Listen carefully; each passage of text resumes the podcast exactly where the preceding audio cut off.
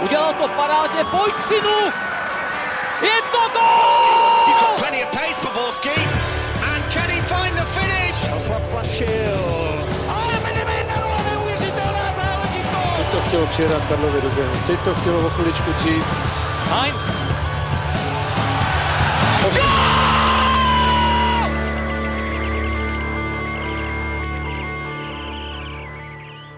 Dobrý den, venku mrzne až praští, ale liga nespí a tak tedy vítejte u nového dílu Football Focus podcastu ČT Sport. Tentokrát se podíváme na pozici Ladislava Krejčího ve Spartě, ještě se vrátíme ke kleci v Pardubicích a zabrousíme taky do spadních eh, pater ligové tabulky a sice v podobě Zlína a Teplic. A na to všechno je tu s námi fotbalový expert Antonín Rosa. Ahoj Tondo. Ahoj kluci, ahoj všem posluchačům. Vítám tu též trenéra a autora webu Bílý balet.cz Tomáše Podvína. Ahoj Tomé. Ahoj, dobrý den. A chybět nemůže Pavel Jahoda z webu Sport.cz. Čau Pájo.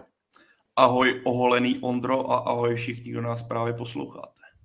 Od mikrofonu zdraví Ondřej Nováček a jdeme na to. V posledním díle Fotbal Focus podcastu zaznělo doporučení Brianu Priskemu přesunout Ladislava Krejčího na stopera. To se teď proti Mladé Boleslavi i stalo. A je otázka, zda to má potenciál trvalého řešení či nikoli. Ale kluci, ještě předtím si dáme klasickou rozehřívací otázku, co vám osobně se vybaví, když se řekne první gól. Já to klidně řeknu. Já to, já to vykopnu, protože se mi to vždycky tohle téma, jak vždycky si lidi vzpomínají na pozitivní, jak dali první gól, Tonda možná tam někde si běhal před tribunama v Teplicích a podobně, něco takového řekne. Tak já, když jsem pro mě řekne první gól, tak si pamatuju přípravku C v Líšni, první svůj historický zápas, který jsem kdy odehrál a krásný vlastenec na jedna jedna proti podle mě SK Řečkovice. Nádherný levou z rohu do vlastní sítě. Nepoznamenalo mě to ve zbytku života, hrál jsem potom jsem to odehrál spoustu, ale tohle je můj první gol, na který nezapomenu a tyjo, tehdy jsem v tom týmu byl velice krátce a nezapomenu na ty krásné pohledy tehdejších spoluhráčů, jako ten nový kreten nám fakt pomohl. Ale pak se to zlepšilo. Ale tohle byl první krásný gol, na který nezapomenu. Hele, já mám uh, samozřejmě první gol, si vzpomenu na svůj první ligový a byl to tehdy v Plzni, ještě na starém stadionu. Uh, Vyhráli jsme ten zápas 2-0 tehdy, vím, že jsem na první přihrával a druhý jsem dal na 2-0 a ty to bylo jako, vlastně doteď si na to jako velmi čistě jako vzpomínám, jaká to byla jako euforie. Michal Doležel dával, uh, měl trestňák a, a dal centr, já jsem hlavou dal góla a pak mě všichni vlastně jako zalehli a já neskušeně jsem si samozřejmě lehnul na záda a všichni na mě jako naskákali, já jsem jednu chvíli nemohl ani dýchat, že jo? už si tam pamatuju, jak, jak někdo fackoval jako a, a jednu chvíli jsem si říkal, ty jestli jako neslezou, tak, tak to jako nedám, ale uh, samozřejmě na to jako se fakt nedá zapomenout a je to, já jsem jich teda celkově asi v Lize dal si něco okolo deseti gólů, nic moc a vlastně si na většinu z nich ani sám jako moc nespomenu, ale na tenhle prostě zapomenout nejde, no. Takže, takže samozřejmě to v paměti mám. Já bych si taky rád vzpomněl na svůj první ligový, ale to se nestalo, tak uh, a upřímně, když jsem nad tím teď teda přemýšlel, tak jsem zjistil, že nemám asi moc dobrou paměť. Nespomínám si ani na svůj první vlastně v chlapech, ani třeba v dorostu, ale tak první mi na mysli vytanul první gol v derby za Slávy proti Spartě a, a hlavně jsem to měl spojený i s tím, že jsem si poprvé tehdy v životě slíknul, slíknul dres a dostal za to svoji první žlutou, teda za, za, jako za tohle konkrétní gesto, tak možná tohle to mě tak jako napadá, no se tady mezi tím musím smát těm komentářům. Pardon. Uh, zpět k vážné práci. Uh, Ondřej, tak hold, tvoje oholení je dost výraznou součástí tohohle dílu a myslím, že pro spoustu lidí je to poznamenání celého dne i týdne. No je, no, pro mě taky, no. Jako. Měl by to vysvětlit, měl by to rychle vysvětlit. Měl by to vysvětlit. Přiznej, že ti ujel strojek a proto to muselo padnout. No je to tak, ujel mi strojek prostě, takže to muselo jít celý dolů, no, bohužel. Eh, k vážné práci, pánové. Eh, když se řekne první gol, tak eh, spartianské obraně se jistě z toho včerejšího zápasu vybaví trefa nové posily vlastně Mladé Boleslavy v podobě Eh, Tomiče, ale my se podíváme hlavně teď na eh, Láďu Krejčího, protože ten naskočil právě v obraně na stoperu. Sparta tedy nakonec vyhrála 4-1. Zajímá mě, Tondo, co si Ladislavu Krejčímu říkal v téhle pozici. My jsme to hodnotili vlastně včera už ve studiu. Si myslím, že ten zápas obecně jemu včera vyšel. Doká- vlastně zase znova ukázal ty svoje přednosti. Prakticky jako neprohrál jediný hlavičkový souboj. Je vidět, že i ty hráči okolo něho jsou takový jako jistější, když on je na hřišti. Uh, měl tam jako pár skvělých jako řešení, nejenom, nejenom soubojových, ale, ale opravdu i taktických. Tam si myslím, že jednou vyřešil opravdu situaci, která by pravděpodobně možná skončila gólem nebo minimálně velkou šancí a, a jenom tou, tím, tím řešením vůbec, jako jak, jak se k tomu postavil, tak, tak tomu zabránil.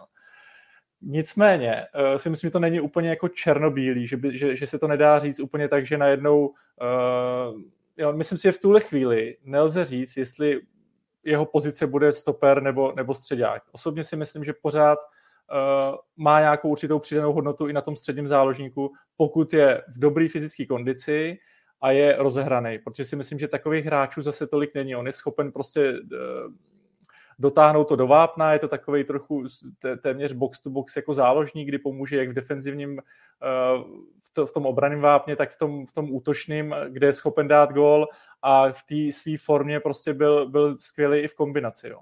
Takže já bych to úplně, si myslím, že to nejde říct úplně jednoznačně, eh, ale zase stopera si myslím, že odkope je, je fakt jako dobře.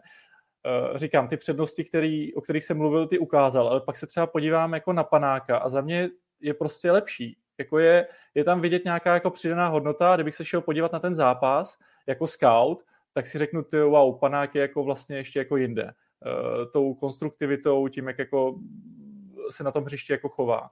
Takže uh, já bych tomu dal asi čas. Osobně si myslím, že mu to může svým způsobem jako škodit, že uh, nemá ustálenou pozici.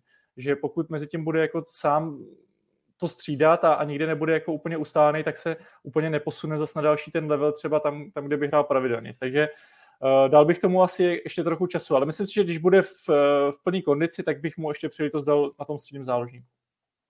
Já tam mluv tebe. No, já jsem jenom chtěl navázat jednou myšlenkou. Eh, já si myslím, nebo pro mě je Krejčí eh, víc stoper v rozestavení 3-4-3 ve chvíli, kdy Sparta hraje na ty tři stopery. Jednak z důvodu, že o to víc vynikne ta jeho přednost rozehrávky a třeba uh, v systému, který praktikuje, nebo ve stylu hry, který praktikuje dlouhodobě třeba Atalanta Bergamo, tak ona to má hodně postavené i na tom, že právě ti krajní stopeři se snaží přečíslovat směrem dopředu a tím vlastně překvapovat toho soupeře. A v téhle roli já si ho umím hodně, hodně dobře představit. Uh, a pak ještě druhý faktor k tomu, že zase naopak v tom rozestavení 3-4-3 si myslím, že ta dvojice těch středních záložníků, nebo mně to tak přijde, možná v tomhle trošku budu nesouhlasit s Tondou, že já bych úplně Láďu Krejčího nepovažoval za typického box-to-box záložníka. On je silný i ve vápně soupeře, i na té obrané půlce, ale není to pro mě úplně ten běžec, ten lítač, jako je třeba Sadílek. A z tohohle důvodu já třeba v tomhle rozestavení ho víc vidím na pozici stopera. Na druhou stranu, když si pak vemu třeba rozestavení 4-2-3-1, 4-3-3, prostě se čtyřčlenou, čtyřčlenou obranou, tak si zase myslím, přesně jak říkal Tonda, že víc to jeho místo je ve středu zálohy, kde on dokáže, dokáže plnit eh, roli té jako opravdu velmi kvalitní šestky, řekněme, a dokáže tam ještě přidat tu nadstavbu. Takže pro mě je tam ještě, ještě třeba i tenhle ten rozměr u, u něj. A jinak teda absolutní souhlas s tím, že tak jako tak si myslím, že by se Sparta měla rozhodnout, kde ho chce primárně hrát a tam ho teďka opravdu delší dobu hrát, protože to jeden zápas tam, jeden zápas tam to nemůže vlastně jako svědčit nikomu. Jako já počítám, že s tím, že Serencen je teďka zraněný na nějaký čas, tak uvidíme Ladislava Krejčího na tom levém stoperu, což je zase výhoda i v té, z té pozice, že on je levák, zatímco Serencen je pravák, ať to zvládá tu pozici velice solidně, tak výhoda Krejčího může být i v té noze.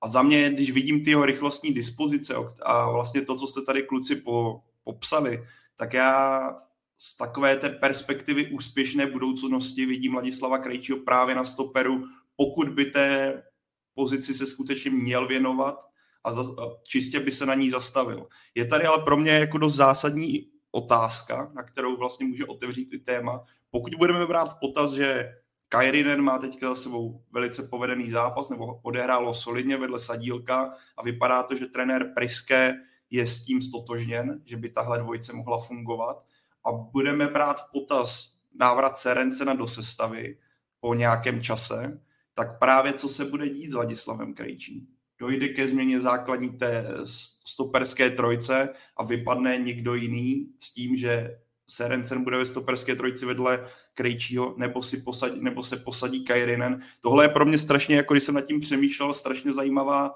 otázka následujících týdnů a měsíců a bude to samozřejmě souviset s tím, jak ti kluci budou hrát, jak, si, jak ten systém bude fungovat, protože ty první dva zápasy ze strany Sparty rozhodně nenaznačili, že je všechno stoprocentní a že to, že to funguje perfektně. Spíše naopak. Ale v případě zdravosti všech tady těchto koní, tak zatím nedokážu sám říct, jak to Brian Priske postaví a sám jsem na tím hodně včera dumal, říkám, to já vlastně nevím, nevím, koho bych posadil. Jako jestli vás napadne jméno, kdybyste měli všechny zdraví, koho byste odepsali, protože samozřejmě musíme brát potaz, Kairinen má za sebou jeden zápas a uvidíme další vzorky, jak si bude dál počínat. Ale pokud by mu to sedlo, tak sám zatím vůbec nevím, jak by to Brian Priske řešil.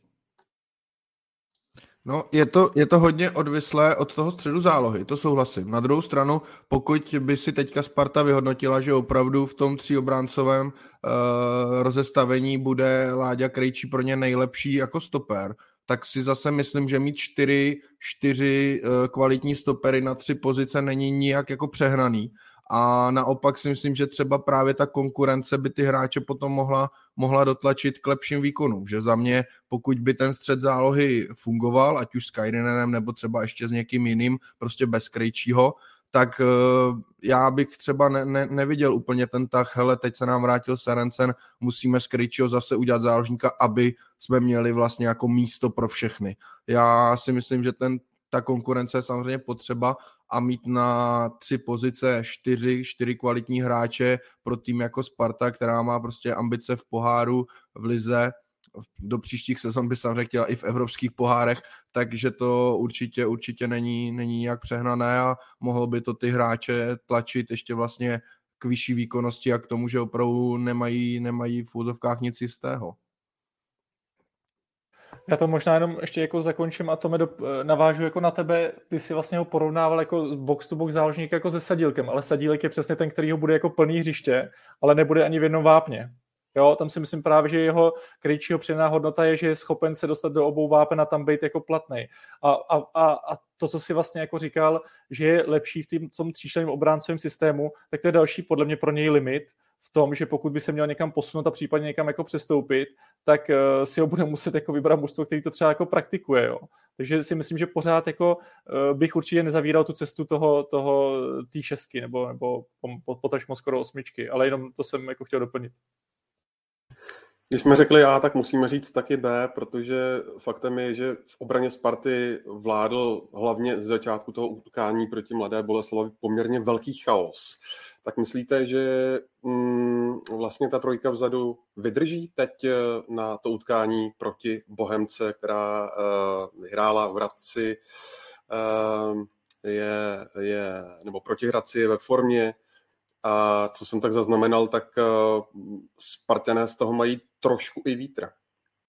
Ale Sparta by byla v téhle chvíli sama proti sobě, kdyby do toho měla zase sáhnout. Bert potaz, to ne, a nemá to být úplně hájení, ale je to takový ten argument pro, proč to vypadalo možná takhle, takhle chaosově, když ti z té trojky vypadnou hnedka dva kluci, přičemž se ti do toho zatáhne Ladislav Krejčí, který, řekněme, do posud byl primárně střední záložník a má za sebou hodně herního manka, chybí mu herní praxe, stáhne se ti tam Vidra, který v Lize zatím toho moc neodkopal, tak mě to svým způsobem vlastně ne, nepřekvapuje, že to hnedka nefungovalo na první dobrou a že to nebylo perfektní, protože takhle postavená defenziva, která spolu hrála poprvé, kdyby naopak jela na jedničku s hvězdičkou, tak bych byl hodně překvapený, takže za mě by byla chyba do toho sáhnout, když teďka tam třeba, pokud nebude Martin Vítík samozřejmě zdravý, pokud bude Martin Vítík zdravý, tak automaticky počítám, že bude defenziva a myslím si, že on to stihne, že on měl od středy nějaké nachlazení, takže počítám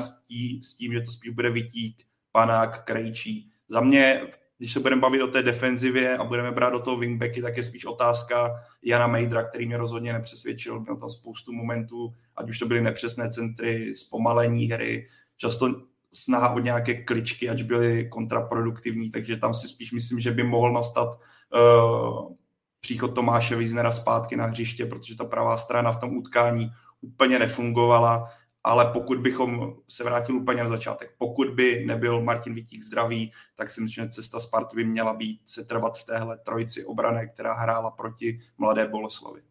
Až souhlas, a ještě jako mi přijde jedna věc, já obecně nemám úplně teď jako dobrý pocit ani z Jardy Zelenýho na tom wingbacku, nebo jako já mám pocit, že i možná jeho pozice by klidně, jako pořád bychom s ním mohli počítat jako klidně na pozici toho stopera, kde si myslím, že on se cítil jako jistější. Teď mám taky pocit, že moc neví, uh, v jakých prostorech a kdy se jako objevovat. A s Maderem naprostý souhlas. Já jsem většinou jako ho víc hájil, byl pro mě jako víc než Wiesner nějakým způsobem a vždycky mě vlastně spíš jako zklamal, ale uh, já jsem měl vždycky asi spíš vůči Wiesnerovi nějaký takový jako a teď to nechci říct jako v osobní rovině problém, ale nějak mi vadilo, jako ne, nebyl mi sympatický prostě jeho projev obecně a, a proto jsem na něj jako nahlížel trochu jako jinak, ale ale teď jako je pravda, že prostě třeba výkon jako Mejdra včera fakt jako nebyl dobrý, to je jako potřeba říct, jako tam, uh, jako v, jak neměl balón, tak, tak moc nevěděl, co s tím, točil se s ním pořád zády směrem k lajně, zkoušel se s ním nějak jako zasekávat, točit a, a nic z toho prakticky nebylo, dával pozdě balon od nohy,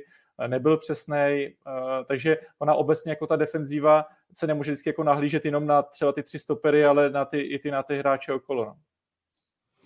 No, já jsem taky přemýšlel nad tou variantou zeleného na stopera. Říkal jsem si, že tam asi, uh, nebo že ten důvod, proč to tak nebylo, byl ten, že by vlastně zase byli oba ti krajní stopeři leváci, do čehož asi trenéři nechtějí. Plus, co jsem se díval na nějaké statistiky defenzivní, tak uh, Vidra má průměrně vlastně jako nejvíce vyhraných uh, vzdušných soubojů, tak je možný, že právě když chyběl vysoký Serencen, takže i z tohohle důvodu tam trenér chtěl, chtěl mít Vidru, ale souhlasím s tím, co padlo, jako defenziva Sparty, přestože vyhrála včera 4-1, určitě není nic, co bychom po tom zápase měli chválit a, a souhlasím i s těma wingbackama, že to tam moc nefungovalo a myslím si, že, že v tomhle směru má Sparta nejvíc, kde, kde zapracovat a otázkou samozřejmě je, jak na tom bude Martin Vitík. Pokud se vrátí, před tím zraněním měl formu velmi slušnou, může to, může to hodně pomoci, ale není to, není to jenom o jednom méně nebo o jedné pozici, je to o celkové hře toho týmu, která včera směrem dozadu nebyla, nebyla kvalitní. A Boleslav si myslím, že ještě se o tom asi budeme bavit, ale že kdyby ty nadějné protiútoky nebo obecně ty příležitosti dokázala lépe dotáhnout, tak těch gólů určitě mohla dát víc a mohla si ze Sparty nějaký bod odvíst. Když brát taky v potaz do toho celého kontextu i fakt, že máš Kaspera Hera zraněného, Kamenovič, který naskočil v Olomouci, tak rozhodně neukázal zatím, že by měl být hned základním stavebním kamenem na tož, nebo že by měl vůbec být základní jedenáctce. Tam je vidět, že herní praxe mu hodně chybí, Tohle je zase nepříjemnost pro Spartu, protože tady se můžeme bavit teoreticky, který hráč by měl a neměl hrát, ale fakt je takový, že když se podíváš na lavičku proti Mladé Boleslavi, tak Brian Priske stejně neměl moc možností, jak to udělat, protože kdyby stáhl zeleného na levého stopera nebo na pravého stopera, začlenil by se do té trojice, tak ti najednou vznikne poměrně výrazná díra právě na tom levém wingbacku, kde v případě absence Héra hold není úplně moc kde brát, kde bys řekl, OK, teďka tam tu díru za celým velice snadno. No a plus já třeba koukám, že lidi píšou hodně do komentářů, že měla při, přejít na to rozestavení se čtyřmi obránci, ale zase se pak bavíme o tom, má Sparta na tu hru dostatek křídel, obecně krajních hráčů? Já si myslím, že ne.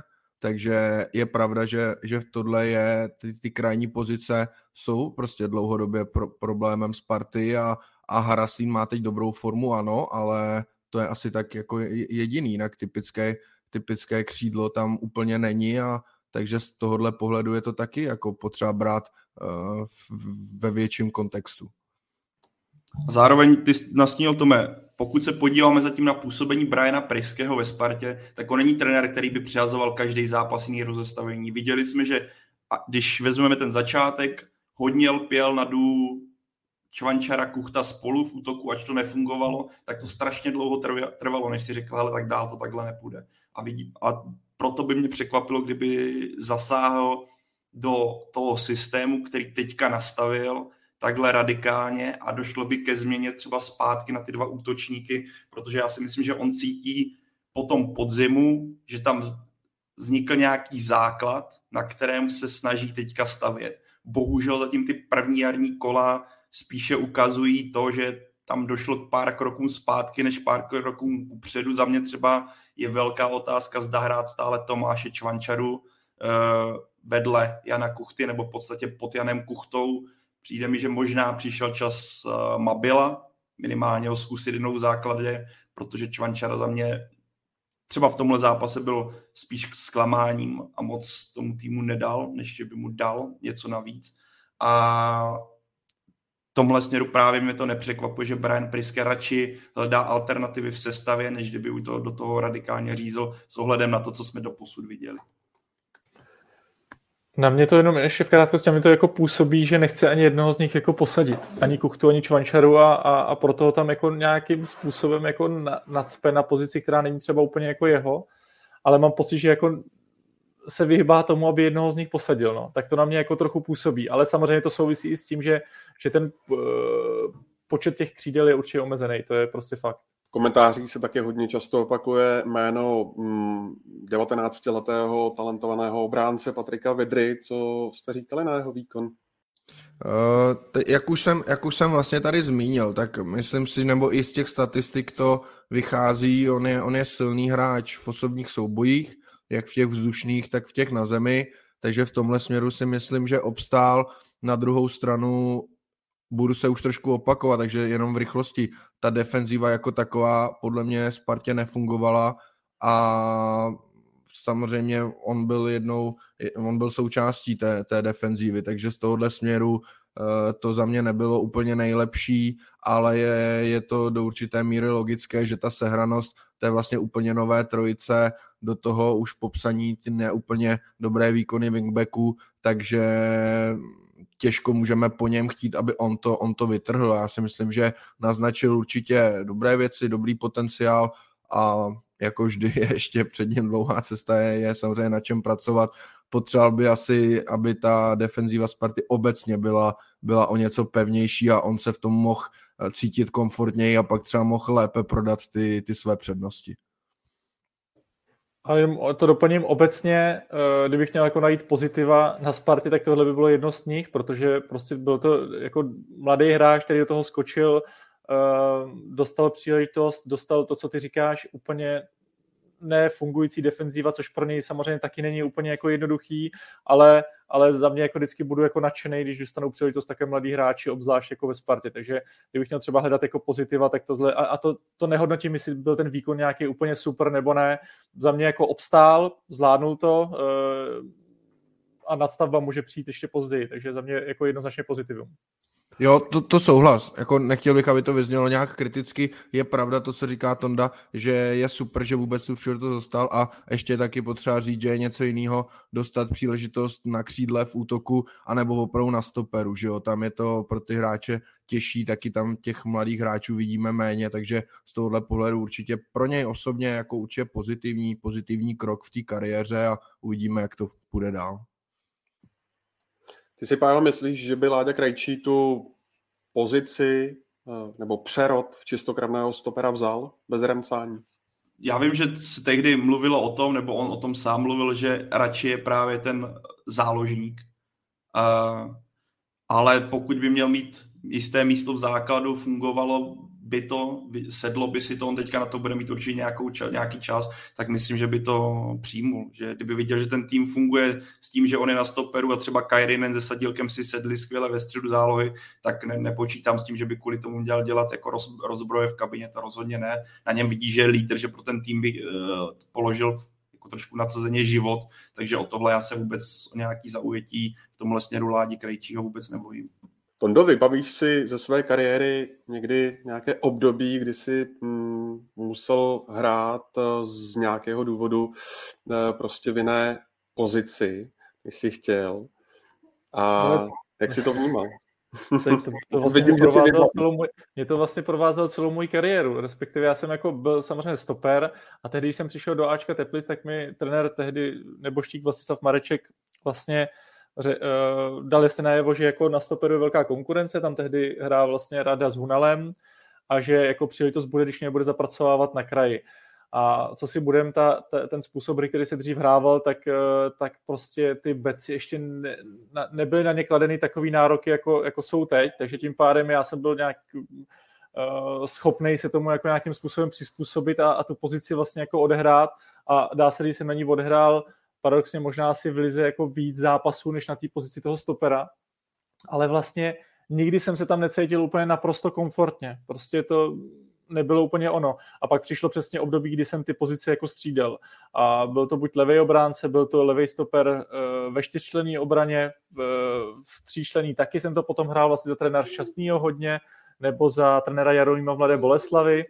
Takže uh, mě to vlastně jako provázelo celou kariéru a musím říct, že jako bylo období, kdy mě to hrozně štvalo. Jako fakt, protože jsem prostě cítil, že se jako neposouvám na, na té jedné pozici tak, jak bych si představoval abych e, se třeba dostal do nějakého jako lepšího klubu.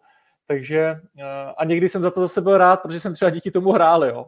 Že, že mi to prostě našlo určitou pozici. Takže obecně bych řekl, že to není úplně příjemný, ale je spousta kluků, který jako univerzální jsou, ale obecně si myslím, že to je spíš na škodu. Bych možná jenom dodal, že až v újezdu Praha 4 pak pochopili, že Tonda je hlavně útočník, skrytej, ale Ale jinak k tomu, no, Tonda to pak řekl v tom závěru. Si myslím, že to je strašně důležitý hledisko, jak to cítí ten hráč, protože nejde jenom o to, že tam třeba může hrát a on to odkope a on tam nic neskazí, ale jde i o to, že ten hráč, samozřejmě mladší hráč zvlášť, se chce někam posouvat a chce, chce hrát na pozici, kde cítí, že je tomu týmu nejplatnější a že i on má největší šanci se prostě ukázat a říct si třeba o větší angažma. A myslím si, že dlouhodobě, pokud by to tak bylo, že opravdu Ladislav Krejčí cítí, že na tom stoperu je jeho potenciál nějakým způsobem zabíjený a že třeba ne, nemůže tomu týmu dát to své maximum, tak si myslím, že by to dlouhodobě prostě nemohlo úplně fungovat. Samozřejmě eh, nevíme, jak to je úplně přesně, nevidíme mu do hlavy, ale pokud by to tak bylo, tak si myslím, že by s tím Sparta musela nějakým způsobem pracovat, protože eh, dlouhodobě fakt jako toho hráče do něčeho tímhle způsobem tlačit. Jasně, můžeme říct, je to profík, měl by se přizpůsobit, ale přece jako cílem toho trenéra, cílem toho klubu je dostat z toho hráče to nejlepší. A pokud bych viděl, že kvůli tomuhle to z něj nedostanu, tak bych se s tím snažil nějakým způsobem pracovat. A ještě jeden aspekt to má. Když jsi jako univerzál, tak uh, se ti může třeba dařit na nějaký jako pozici, ale někdo někde vypadne a ty tam vždycky půjdeš. Ty to jako půjdeš jako odehrát a pak tam třeba na nějakou dobu jako zůstaneš a přitom víš, že tam se třeba předtím na té pozici se jako posouval mnohem, mnohem rychleji. Takže si myslím, že právě tím, že jsi schopen zvládnout víc těch pozic, tak někdy může být právě na škodu, jenom ještě z tohohle pohledu. Tak vemte si jako nejlepší hráče světa, kolik z nich je jako opravdu takový ten univerzál, který hraje každou chvíli na jiném postu. No jako, dívej, jestli tohle poslouchal Michal Sáček na cestě do Polska, tak myslím, že teďka takhle krou, jako kroutí hlavou uznává, že to byl případ. který jo. se nikdy, který lepil vždycky všechno, co se v par, ve Spartě něco vypadlo, tak to bylo dej tam Michala Sáčka. Samozřejmě ne úplně všechno, na Hrot nešel, na stopera myslím úplně taky ne, ale jinak on byl právě takovým tím lepidlem a přesně nikde se nedokázal uchytit uh, na stálo, protože ti trenéři s ním takhle čachrovali.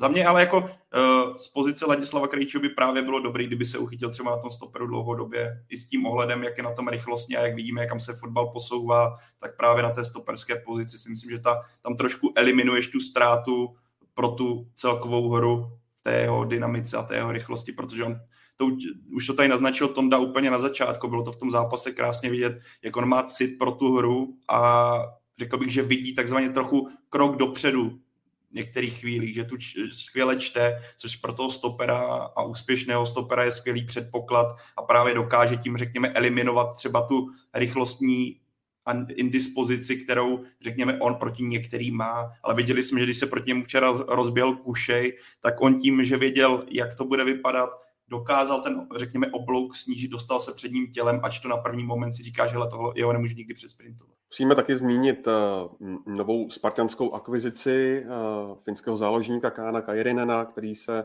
proti Boleslavi blízkl krásnou statistikou 1 plus 1. Uh, co říkáte na tuhle posilu z norského Lillestrømu? Tak já klidně začnu.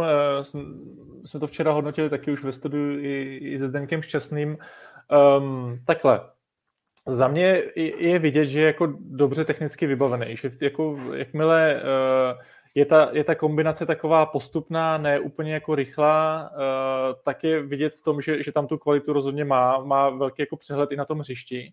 Nicméně si trochu myslím, že teda ho bude, jako nevím, jak samozřejmě na tom je třeba kondičně, ale že ho trochu bude jako limitovat uh, to, že to není úplně jako běžec. Mám pocit, že, by, že mu to vyhovuje tak jako být v tom středo, okolo středového kruhu a tak jako posouvat ty míče. Uh, tam vlastně jako, když dal ten gól, já nevím, jestli z toho jako všimli, jo, on vlastně jako tu situaci vlastně jako nedotáh. Zůstal jako spíš stát jako vzadě, vzadu a, a místo, aby jako doplnil uh, to dopředu, tak tak nakonec se mu to jako vyplatilo, ale myslím si, eh, že, že prostě tohle trochu bude limitovat, že prostě ten pohyb není takovej, uh, i rychlost není úplně ideální, tam to bylo vidět v té situaci s Kušejem, myslím, uh, jak, mu tam, jak mu tam franknul, takže myslím si, že do některých zápasů bude určitě jako využitelný, ale jako neslibuju si od toho úplně něco jako extra navíc.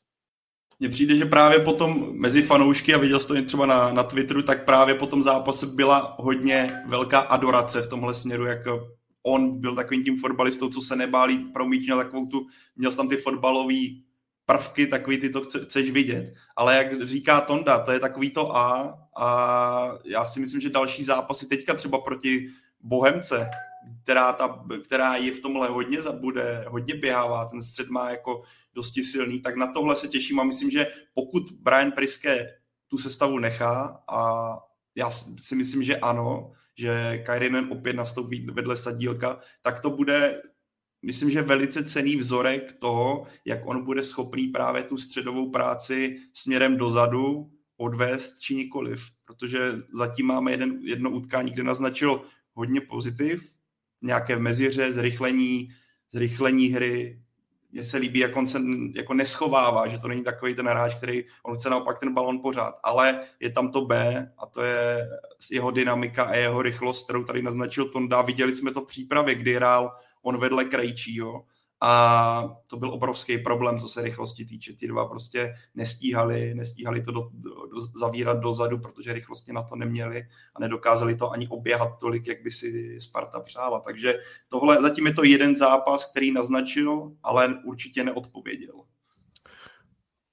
No, já jenom rychle uvidíme, kam se to bude posouvat, ale vlastně podle toho popisu, co jste teď oba řekli, a já s ním naprosto souhlasím, tak uh, nemá takového hráče už Sparta v Daňkovi, v Karapcovi, jo, že jako tohle to si zase říkám, jestli vlastně nepřivedla hráče, kterého už v kádru má a u kterého, nebo u kterých dokonce už se v minulosti právě tyhle věci přesně říkali, jako oni jsou super v tom, že mají, nebojí se hrát s balonem, mají ty nečekaná řešení, ale nesedí nám tam v tom směru, že nejsou tolik do rychlosti, neumí tolik bránit. A teď tady máme dalšího takového, tak uh, nevím, no. No, já si jako si myslím, že od něj mají očekávání, že bude přímo u té jako výstavby hry, uh, že bude právě taková ta jako mezispojka od, od té obrany, bude pře, přebírat ty míče, ale včera tam bylo v několik jako situací jako vidět, že jakmile on je trochu bráněn, tak není schopen si ten prostor jako najít. Není, není tak, že by se jako odpoutal, spíš potřebuje opravdu mít tu volnost, že se mu nikdo moc jako nevěnuje, ale jakmile na něj jako najeli, tak on prakticky jako se z té pozice nedostal, jenom ukazoval jako rukama, kam mají jako spoluhráči jako přihrávat, ale on sám už si tu pozici jako nenašel. Takže, ale je otázka, jestli Sparta takovýhle jako hráče, takovýho hráče vlastně jako má vůbec ve svém týmu, jako aby, aby uh, to byla taková jako spojka, která bude rozvíjet ty útoky. Jo? Já si myslím, že on to třeba v sobě 100% má, ale je tady teda zlobí ještě posila jedna naše. Tak, tak, Čau. Dneska pro, podcast... Pro ty posluchače máme tady uh, ještě malýho tady Rosu. Ale už nebude rušit, omlouvám se všem, už nebude rušit. Uh, no tak abych to jako do, dokončil tu myšlenku. Uh, myslím si, že má určit, určitou přidanou hodnotu, a bude, bude záležet taky, jak, jak ho budou jako využívat a jak se mu budou soupeři věnovat, protože si myslím, že jakmile se na něj trochu jako zadupe, tak zatlačí, tak on, on bude jako velmi, velmi rychle jako eliminovaný. Velké emoce každopádně zbudil Kajrinenův faul na Donáta. Donát pak musel střídat, do druhé půle už nastoupil Matějovský.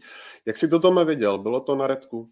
Sám mám dilema. Sám mám dilema. Uh, upřímně říkám, za mě osobně je tohle spíš žlutá karta, protože uh, je jasný, že ten hráč šel do toho, že zasáhne balón, nebo odehrál, odehrál, ne zasáhne, odehraje balón, ten pohyb pokračuje, je to jasný faul, je to samozřejmě nějaká neopatrnost toho hráče, toho jakoby neomlouvá, ale pro mě je to furt něco trochu jiného, než eh, zákrok, kdy tam jdu prostě tou podrážkou vyloženě napřed, někoho jako sešlápnu, přejedu, dám mu jako tvrdý šlapák. A vlastně, kdyby to mělo být hodnocený úplně, úplně stejně, tak je to takový trošku, trošku zvláštní. Na druhou stranu chápu uh, argumenty, že za podobné zákroky červené karty v minulosti prostě padly a, a padají. A myslím si, že tím hlavně padá trošku argument toho, že zvar budeme mít mnohem větší konzistenci těch rozhodnutí, nebo minimálně si myslím, že zatím to tak určitě není. A nejenom, nejenom v České lize, ale vidíme to i v těch nejlepších evropských ligách, bohužel. A takže já říkám, kdybych to měl soudit izolovaně a je to jako čistě můj jako názor, ani se na to teď nekoukám nějak čistě pravidlově, tak já bych za tohle dával spíš žlutou kartu. Ale hlavně bych fakt bojoval za to, aby, aby jsme třeba dostali nějaké opravdu jako obecné notičky, podle čeho se to jako posuzuje, proč to jednou je červená a jednou není. To je samozřejmě velký, velký problém. Ale jako já s tebou souhlasím v tom, že já to vidím jako stejně z toho, svýho, z toho osobního pohledu, že já bych tohleto trestal taky žlutou, kartu, na, žlutou kartou. Na druhou stranu jsem absolvoval před sezónou jako školení e, vlastně jako pravidlový rozočí a, a přesně tohle byla jako situace, u které jako mluvili, že by se měla jako trestat červenou kartou. A to z toho pohledu, kdy tam prostě jako vidíš jako porhnutí té nohy a teď bez ohledu na to, jestli chtěl nebo nechtěl, jasně, že to bylo jako nešikovný, to, to všichni asi jako myslím si, že to viděli i lidi, kteří třeba fotbal jako nehráli, tak si myslím, že to, že to z toho je jako vidět, že to bylo jako nechtěný, ne to, ale jako z pohledu toho, co to pak jako způsobilo, tak to byly přesně v tyhle, tyhle ty příklady nám ukazovaly, že jakmile tam je prostě prohnutí té nohy, je tam jako nebezpečí toho, toho zranění, tak se to má jako trestat červenou kartou. A já bych byl pro, aby to přesně bylo, aby to, to rozhodování bylo jako konzistentní. A přesně teď jako můžeme na to mít vždycky svůj nějaký názor, ale pokud prostě se tam pojede jeden a ten jeden stejný trend, tak v tu chvíli na to nemáme co říct. Prostě to je jasně daný a, a, a nebudeme moc diskutovat. Ale vždycky tam samozřejmě budou, jako fotbal zbuzuje emoce a každý tam vždycky 100 lidí 100 chutí, jo, takže vždycky to každý bude osobně vidět jinak, ale pokud to bude pravidlově v pořádku, tak jak se nastaví trend, tak, tak proč ne? Pajo, jak jsi viděl, uh, respektive mě zajímá, zda neměl sudí Hocek uh, vidět rovnou tu uh, pentli, kterou zavinil Tomič na uh, Haraslína. Ondřej měl, respektive to zrovna, já takhle, nevid, neviděl jsem ten souboj z pohledu sudího Hocka, Víš, jak to myslím, že měli jsme kamery, kde to vypadalo jako jasně. I reakce Tomiče byla jasná, takhle jako zklamanýho sám ze sebe fotbalistu už jsem dlouho neviděl, protože ten, tomu to bylo okamžitě jasný, že ho trefil. Tudíž mě překvapilo, že to sudí Hocek neviděl na první dobrou, ale samotný by mě zajímalo jeho názor, jestli měl blbej úhel, eh, nebo to bylo čistě alibistický a nechal si poradit varem, což nevím. Každopádně za mě samozřejmě to měl vidět, a, ale takhle buďme rádi, že v těchto momentech je VAR, že dokázal zasáhnout a dokázal jasnou penaltu nebo pomoci sudímu Vockovi k jasné penaltě. Ještě kluci eh, povím jedno jméno ze Sparty, když už teda jsme u toho eh, eh, výčtu hráčů a sice Martin Minčev, který bude za chvíli ve Spartě už tři roky. Tomáš Rosickýho přivedl tenkrát jako jedno z největších bulharských talentů, alespoň tak to bylo uvozováno z Černomore Varna, tak eh, zatím má, jestli si pamatuju dobře, tak zhruba 10 gólů na svém kontě. Teď tady přidal dva, jak eh, zatím hodnotíte tu jeho v uvozovkách éru na letné? Tak za mě zatím určitě negativně. Mně se, mně se jeho výkony dlouhodobě moc, moc nelíbí. Myslím si, že, že se vyprofiloval nebo vidí ho tam asi trenér Priske jako spíš nějakého žolíka, který tu hru může oživit a podle mě to v zápase, kdy se Spartě moc nedařilo, úplně neplnil. Teď samozřejmě dal dva góly, dal důležitý gól na, na 3-1, ale, ale jestli je to nějaký vzestup, tak v tom bych byl ještě hodně, hodně opatrný a musel by to prokazovat mnohem stabilněji, protože on občas to vystřelení měl a nikdy na to nedokázal navázat, jestli si dobře pamatuju, minimálně ne jakoby sérii dobrých zápasů, takže takže pro mě to zatím není úplně jako téma. Uvidíme, jak, jak se mu bude dařit dál, jako vůbec bude mít úlohu, jestli třeba dostane trošku víc důvěry od prvních minut. Hm, uvidíme. Ale pokud se ptáš na nějaké celkové hodnocení uh, Minčových výkonů, tak pro mě je to určitě negativní. Jako já tam vidím nějaký posun oproti takové tomu začátku angažma v, ve Spartě, kdy byl takový jako úplně vyuchaný zajít, měl tam spoustu jako nedodělků, spoustu nepřesností. Teďka mně přijde, že v té finální fázi jistější, než tomu tak býval. Pořád je mu 21 let, na to se nesmí zapomínat.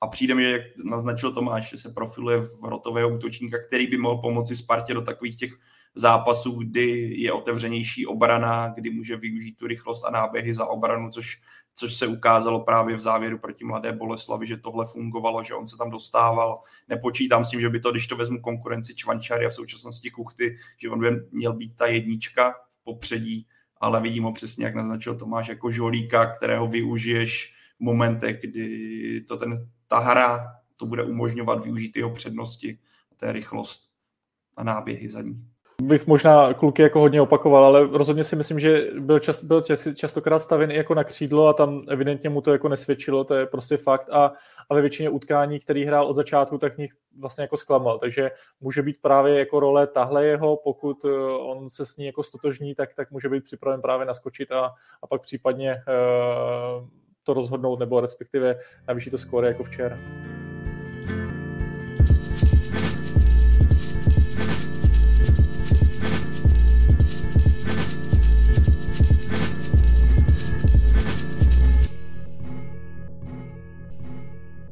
Rovnou navážu, myslíš, že Boleslav měla na to, aby si včera z letné odvezla nějaké body, nebo postupně, eh, jak se ten zápas vyvíjel, tahala čím dál tím víc za kratší konec? Nebo třeba kdyby dal Patrik Žitný tu tutovku hnedka v úvodu utkání? No, myslím si, že teď jako měli teď eh, takový jako negativní skóre ze Spartou, tak včera to měli možná nejblíž tím, eh, jakým výkonem se jako prezentovali. Za mě jako si myslím, že prostě jako ten výsledek je jednoznačný, ale ta hra rozhodně taková jako nebyla. Myslím, že Boleslav eh, příjemně překvapila spoustu jako fanoušků, jakým způsobem vlastně jako hrála, jak byla aktivní, jak eh, napadala a i vlastně v kombinaci byla častokrát jako dobrá, byli vždycky blízko sebe ty hráči, nebyli líní na krok. Eh, myslím si, že jako útočníci Ladra s Kušem nadchli taky spoustu fanoušků, protože ten výkon byl fakt skvělý. Byl jsem rád i za Patrika Žitního, který se tolik neprosazuje tak jak se mu samozřejmě předpovídala velká budoucnost, ale včera tam měl fakt pěkný jako pasáže hry. A je otázka, jestli by tu uh, šanci jako proměnil, tak by pak nemusel padnout zase ten druhý gol, dali zase prostě brzo gol, což bylo, což bylo pozitivní. A takhle, myslím si, že ten výsledek je jednoznačný, uh, hra tomu určitě jako neodpovídala. Myslím, myslím že Boleslav uh, na bod třeba sahala, ale, ale Sparta rozhodla Eh, v těch momentech jako určitou vlastně jako kvalitou těch hráčů, ne ani tak jako tím týmovým výkonem, jak, jak by jako hráli dobře, ale měli prostě kvalitnější hráče, který v těch momentech jako rozhodli. Tam si myslím, že Boleslav takový hráče neměla. Hlavně Boleslav, to, co naznačila proti Spartě, tak ukazuje, že pro sezónu má dobrou variabilitu. Na jedné straně máš eh, Milana Škodu, tedy vysoký útočníka, který mu tam můžeš sypat centry, centry do vápna, že jo, v lize těžko hledat lepšího, který se orientuje v té 16 uh, eh, tak dobře jako on. Máš tam Marka Matějovského, že jo, borce, který má tolik zkušeností, že ti to rozdá. Viděli jsme to i, když nastoupil do toho druhé poločasu, jak to má jako vidění na tom hřišti, které má také málo kdo. A oproti, což můžeš stavět do určitého typu zápasu, pak jsme viděli, že Pavel Hovtik zvolil právě spíš běhavější sestavu, kdy viděl spoustu náběhů za obranu, spoustu míčů za obranu, kdy Kušej. Pro mě já třeba jsem ho neměl to i v druhé lize nasledovaného, samozřejmě slyšel jsem o něm spoustu, ale že bych ho viděl v tolika utkáních za prostě v to se říct nedalo. A za mě na to, jak, eh, že vlastně v první lize má za sebou první jako minuty, první zápasy, tak si vedl velice dobře, protože často vidím, že ten přechod druhá, první liga je pro ty kluky hodně těžký a často si potřebují nějaký časy na to zvyknout. A viděli jsme jeho skvělá technika, skvělá práce tělem, takový ten zarputilej, nízký těžiště a bylo vidět, jak s ním obrana Sparty, o které jsme se bavili, má obrovský problém a pro mě on, pokud bude v tomhle pokračovat, tak má potenciál klidně si říct v budoucnu. Je to, je to náznak jednoho, dvou utkání, takže zbytečný předbíhat. Ale pokud by pokračoval v takhle aktivním výkonu, ještě se trochu posunul a uklidnil se, tak klidně si může říct o posun dál, protože on se nebál jeden na jednoho. Byl takový jako, taková, jako, taková, taková myš ta robotická, která ti tam lítá pořád a za mě příjemný oběd. A dobře, dobře si sedli s Ladrou, který taky za ty roky, když si ho pamatujeme, jak byl na hostování v Jablonci, pak byl Boleslavi, tak se taky vyprofiloval a ve skvělého hráče, vlastně oporu Boleslavy a jim dvou, velice se mě to líbilo, i jak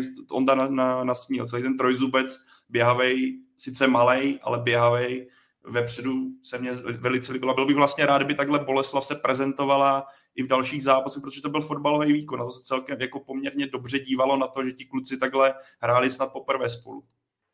Myslíš, Pájo, že by s ním mohla udělat eh, Boleslav trefu do černého, jako třeba v případě Nikolaje Komličenka, kterého tenkrát prodala za nějakých 85 milionů do CSKA Moskva. A taková podotázka vlastně, já vím, že už tady o tom uh, několik dílů naspět hovořil Michal Kvasnica, uh, ale víme, že o, o Kuše je hodně stála jak Sigma, tak i Baník, tak proč si vlastně nakonec vybral Boleslav, podle tebe? Hele, asi to bylo jednání, jak k němu ty kluby přistoupily, jaký měli zájem, jako, jak k němu představili vlastně plány, co s ním mají zamýšleno a myslím, že v tomhle směru on udělal dobrý krok, protože vidím, že Pavel Hovtych mu věří a jestli může udělat díru jako Nikolaj Komličenko, ale tohle je strašně těžký říct. Jsou fakt jako dva zápasy, které má Boleslavy za sebou. Naznačil určitě, že ten potenciál pro to, aby v první lize pravidelně nastupoval, má a bude to jenom na něm, aby si líp pohlídal offsidy, aby byl třeba ještě jistější ve finálové fázi, ale rozhodně si myslím, že jako bude to hráč, který pravidelně bude hrát první ligu. To, jestli se posune ještě někam dál, to ti v současnosti nedokážu říct, protože se pořád bavíme o klukovi, který má už něco v chlapském fotbale odkopaného, má zajímavý příběh tím, že vlastně prošel Dynamem Drážďany, že jo, mládeží, ale pořád musí nabírat ještě nějaké té zkušenosti v té nejvyšší soutěži a víme, že takovýchhle prvotních příslibů bylo nespočet a potom to zapadlo do šedi. Bude to i o zdraví, bude to i o tom, co Pavel Hovtik bude preferovat za herní systém, jestli to bude takhle s Ladrou ve dvou, nebo Milan Škoda bude dostávat víc prostoru a uh, třeba Kušej nebude najednou dostávat tu pozici. Teď se můžeme vrátit k tomu, co tady říkal Tonda, jak ho stavili během kariéry často mimo, mimo to, co on by chtěl hrát, třeba něco mu nebude sedět jako do posud. To uvidíme asi v dalších týdnech a měsících. No a uvidíme to i z toho pohledu, že ty manšafty si na ně potom začnou dávat pozor, jo. Pořád to je vždycky jako ten, když tam přijde také nový hráč, eh, tak vyletí, ale, ale pak eh, samozřejmě eh, ty mužstva spozorní, takže mu budou věnovat mnohem víc jako pozornosti, než, než třeba to je teď.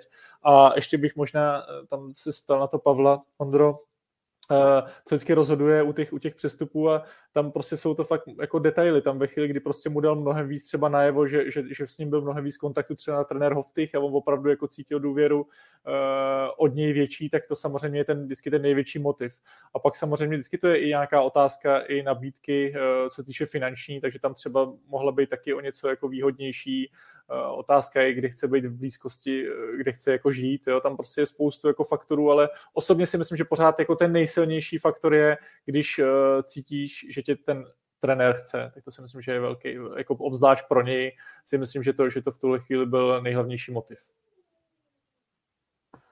Ještě než se posuneme k dalšímu tématu, tak mě ještě napadlo jedno jméno, a sice v posledních letech byl hodně s brankou Boleslavy spojován Jan Šeda, teď se v ní představil Petr Mikulec. Co jste říkali na jeho výkon na jeho zákroky, na to, jak dokázal třeba i vystihnout uh, tu pentli uh, Ládi Krejčího. Tome.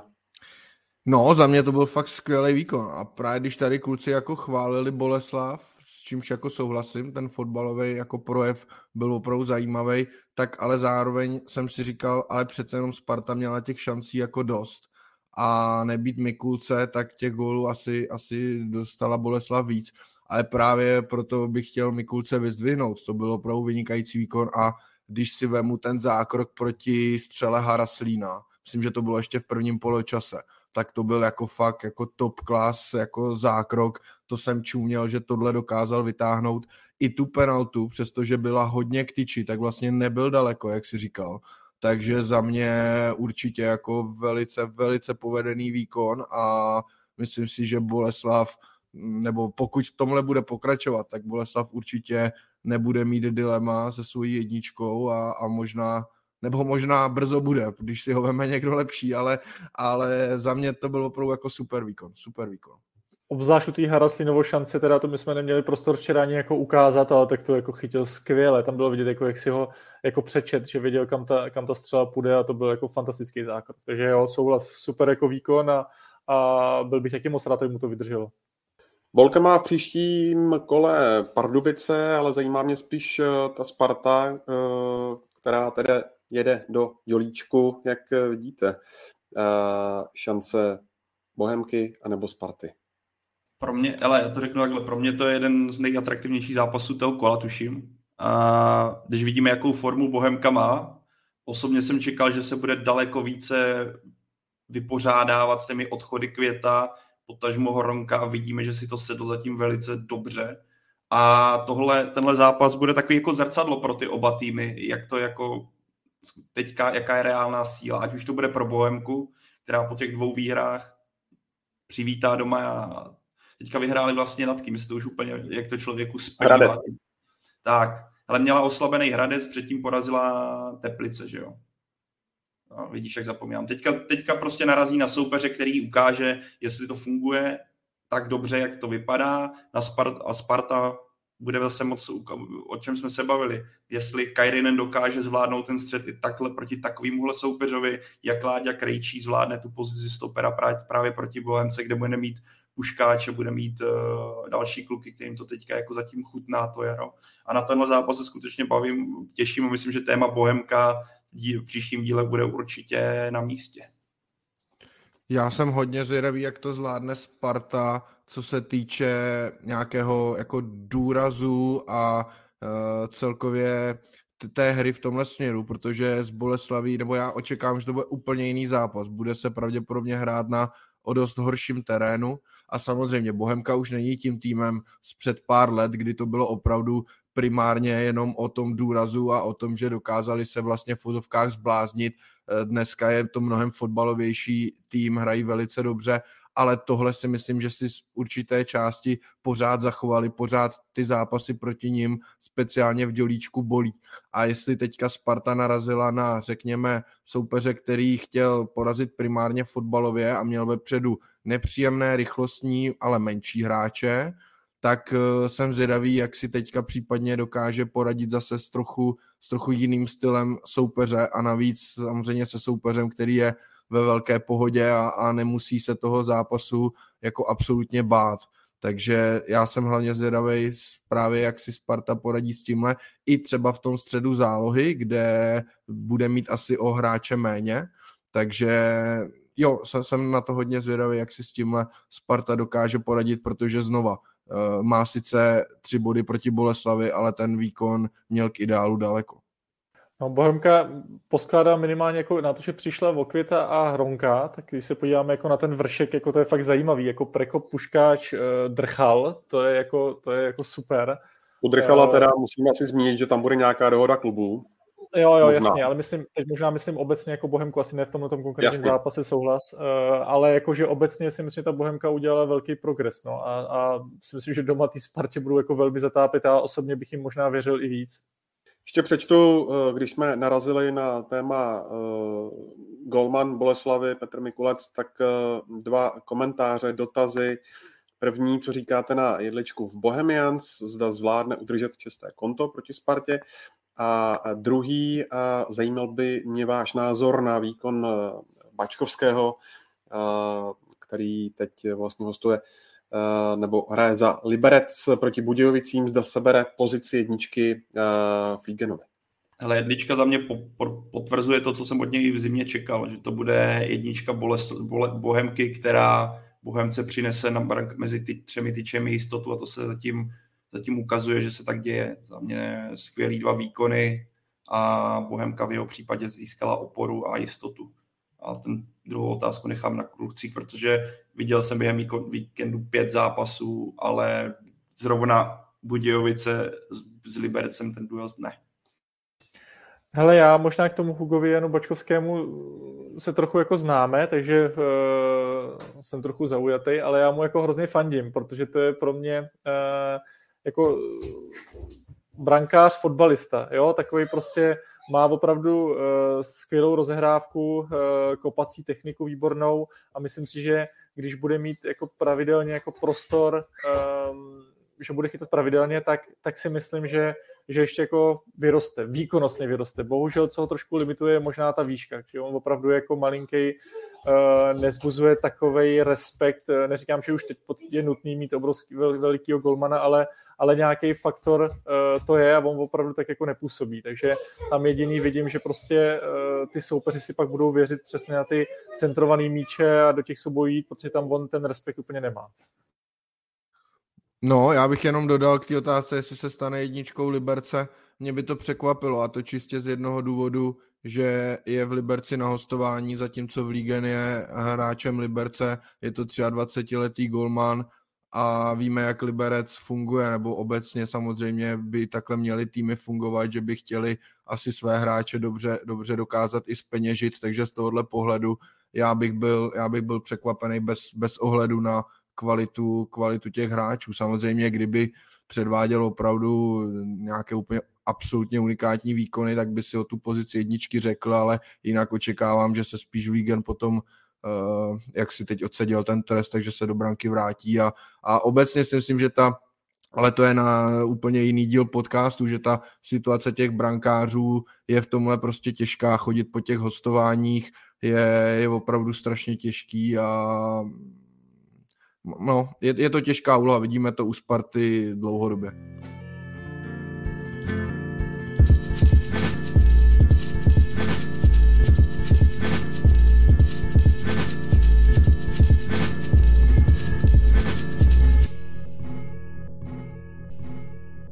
Tak pojďme ke Zlínu, který pod Pavlem Vrbou zapsal na jaře zatím dvě remízy. Minulý týden remizoval doma s Baníkem 1-1. Teď eh, mohl vyhrát v Jablonci eh, před tristní návštěvou. Nakonec tomu tak nebylo, skončilo to 2-2. Právě v Jablonci ovšem naskočila v dresu Zlína sestava, která měla, jak vyčíslil účet CS Fotbal, průměrný věk 31,7 let, což je nejvyšší číslo v historii České ligy, možná i eh, vůbec eh, ligy eh, v České kotlině. Myslíš tomu, že to potvrzuje často se opakující fakt, když se ohlédneme, ať už třeba za Pavlem Vrbou, jak ve Spartě, tak i, tak i v Baníku, že prostě rád sází na zkušené hráče? Určitě jo, viděl bych tam souhru dvou faktorů.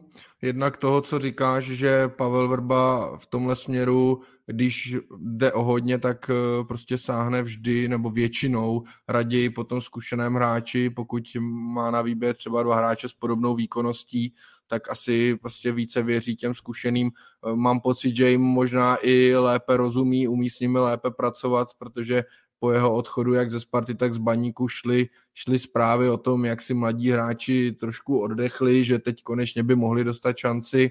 Uh, takže, takže tohle je jedna věc. A druhý ten faktor je, že v tomto případě to má podle mě Pavel Vrba spojené s tím, že je v týmu, který bojuje o bytí nebytí a o to, o to víc si vlastně jako jak sám pro sebe, tak hlavně třeba před vedením klubu obhájí tuhle tu sázku na ty, na ty zkušené hráče. Myslím si, že i s tím třeba do Zlína přicházel, že to teď není o nějakém nastavení nové dlouhodobé koncepce, ale je to opravdu o tom Zlín prostě v lize zachránit. Tak ono, když se podíváš ale celkově na ten kádr Zlína, tak je to tak to ani nepřekvapuje. Tam žádné, jako, nechci se dotknout nikoho, můžeme se bavit, že jo, o, o, o Kolářovi, jako stoperovi, že jo, Martin Cedidla 21 let a David Káč podle mě ještě taky má, kolik mu je, je vlastně rok narození 2002, takže taky pořád kluk, který má všechno před sebou. Ale obecně, když se podíváme na ten kádr z Lína, tak to je tým složený z kluků, kteří jsou a nechci se jí dotknout, ale prostě jsou za Zenitem. Je to vlastně takový to hledání levných řešení, řešení, kteří, hledání hráčů, kteří mají už za sebou toho spoustu, takže víš, že přijde okamžitý vliv na tu hru, respektive můžou okamžitě zapadnout do té sestavy, ale když se podíváme nějaké z dlouhodobého hlediska, tak u Zlína je to takový jako lepení neustálý vzniklých děr, neustálý hledání jednoduchých řešení a zkušených řešení a ten, je to možná i ovlivněný tím, že Zlín není tak blízko třeba Prahy, aby tam chodili mladí kluci, kteří eh, ve Spartě, ve Slávi, Plzni se nedostanou na lavičku nebo ne, nepravidelně nenastupují, plus určitě část toho severouherské radiště a podobně, že kde řekl bych, že do Slovácka, do mládeže se dává daleko více peněz, než tomu je ve Zlíně, který na to úplně nesází. Ale za mě obecně vidíš, jak ten Zlín je postavený kádr, že taková jako slepenina kluků, kteří už něco mají za sebou. A v tomhle směru asi Pavel Vrba je ideální trenér, ač, jak jsem říkal, já mu úplně pořád nevěřím, že že, to, že toho angažmá ve Zlíně nakopne, stále si myslím, že si měl dát pauzu, ale zatím se ukazuje, že ten tým potřeboval jistý řád, mluvilo se o tom, bavili jsme se o tom v podcastu, že pod Janem Jelínkem tam byly třenice mezi kabinou nebo řekněme těmi nejzkušenějšími a trenérem, že ta chemie nefungovala,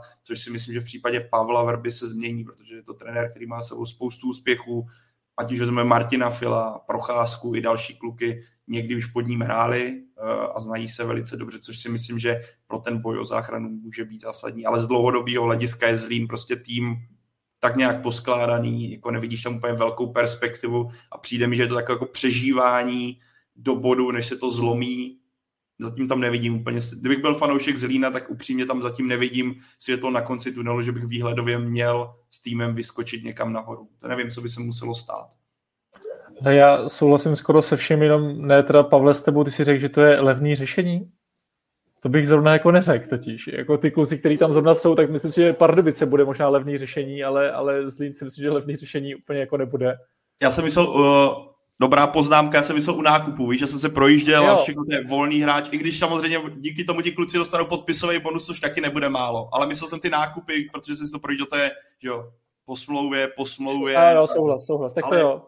Ale je, jako, jo, to, jinak jako je to rozhodně jako krátkodobý řešení. Vsadili všechno na jednu kartu, jako zachránit ligu, protože ve chvíli, eh, kdy se vám jako liga nepodaří zachránit, tak tam má, tak ten tým jako překopáváte jako zdova, všichni vlastně většina hráčů jako odejde a máte s tím mnoho, mnohem větší práci, anebo uh, sadíte zase na nějakou jako dlouhodobější koncepci, že i kdybyste spadli do druhé ligy, tak, tak už máte jako připravujete si to třeba na ten postup nebo, nebo něco. Oni vyloženě vsadili na tu jednu kartu uh, zachránit ligu. O tom to jako je, nic víc tam jako nevidím a samozřejmě uh, souhlasím ještě s Tomem, že říkal, že trenér Vrba prostě rád pracuje se zkušenýma hráči a to s tím jako souvisí taky, ale myslím si, že fakt to je prostě hra bank. Prostě zachránit ligu a pak, pak se uvidí. Ale dlouhodobý řešení to rozhodně není. Tak já si myslím, že aby zlý nějak jako pozvedl se, tak by musel přijít silný majitel, který by do toho dal peníze a úplně se to tam překopalo. Nemusí teda ne úplně řez takzvaně odstřihnout celý kádr najednou, ale začalo by se to tak oživovat věč, větší kvalitou třeba mládím, které by tam vydrželo delší dobu. Ale to tam, to tam zatím nevidím, asi tam ani takové peníze nebudou, že vzpomeňme, jak postoupil Zlín do evropské, do, do poháru, tehdy tam byl velký boom nákupů, najednou se tam toho natahalo a ten tým přestal fungovat. Ale když vidím, ty jsi to Tondo zmínil dobře, kdyby oni padli s tímhle kádrem dolů a počítejme, že za prvé ty kluci by byli drazí jako prase pro druhou ligu, za druhé spoustu z nich by teda druhou ligu rozhodně ne, nechtělo hrát, tak pokud by tenhle scénář ve Zlíně nastal, tak jako počítám, že ševci budou mít problém se v brzké době jako vrátit mezi tu elitu, protože ten tým by byl budovaný úplně nově, Možná by to prospělo do, z nějakého dlouhodobého hlediska, ale z krátkodobého si myslím, že Zlín by rozhodně nebyl týmem, který by okamžitě měl svracet jednoduše nahoru, protože ten tým by byl úplně jiný. No podívejme se na Duklu, že jo, která tehdy padala s tím, že právě radši spadne, ale udrží si nějaký svůj jako herní, herní styl a nějakou svoji vizi a brzy postoupí zpět, no a do dneška se v druhé lize plácá a nevypadá to, že by v téhle sezóně se měla, měla vracet, takže ono, to, jako je to, roz, je to takový jako mezi, vlastně volíš mezi špatným a špatným a vlastně asi souhlasím s Pavlem v tom, že aby tam byla nějaká větší uh, perspektiva směrem do budoucna, tak by se to muselo uhrát přes peníze, protože jinak, jinak tam tu cestu vzhledem k té konkurenci a, a vzhledem prostě, já to nechci, aby to vyznělo nějak blbě, ale vzhledem k lokalitě Zlína a k tomu, jak je ten uh, tým jako usazený, tak uh, si myslím, že jiná cesta tam v tuhle chvíli není a, a pokud to nenastane, tak to bude opravdu Eh, pojďme tu ligu jakkoliv zachránit a na příští sezónu si dáme cíl, aby jsme třeba o tu záchranu až tolik nehráli a, a když to nevíde, tak to zase budeme na jaře zachraňovat za každou cenu. No. Víc tam teď jako nevidím. Ty si Pájo říkal, že s Pavlem Vrbou přišel do Zlína jistý řád, tak nevím, zda s tím jde ruku v ruce i to Kozákovo vyloučení teď v Jablonci.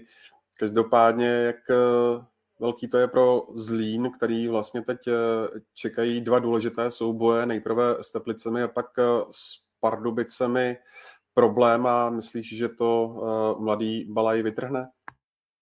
Tak mají tam teďka tu alternativu, kterou ty říkáš, že tam Filip Balaj, který je jako rovněž vysoký útočník, takže úplně, že bys měl, že by ti vypadl středák a neměl bys koho brát, v tomhle případě není. Já bych třeba, pro mě teda ta červená pro Libora Kozáka byla až moc přísná. Já, bych, eh, já si nemyslím, že měl být vyloučený. Jako, OK, jako, to fakt jako nebyl moment, který, za který si myslím, že zasloužil červenou kartu a to, co vlastně jsem ti asi odpověděl tím pádem na obě otázky, že jako Filip Balaj toho neodehrál mnoho, že? Máš to, má, bude to zase pro něj něco nového, ale nevzniká ti tam jako okamžitý kráter, jako kdyby měl místo Libora Kuzáka hrát Jan Silný, který mu to zatím prostě v té nejvyšší soutěži po odchodu z Líšně nejde a je vidět, jak, se baví, jak jsme se bavili třeba o Kušiovi, který okamžitě tu, ten přechod druhá, první liga zvládl naprosto brilantně na, těch, na podle těch prvních zápasů, tak Jan Silný zatím nedokázal navázat na to, co předváděl v Líšně. Ukazuje se spíš,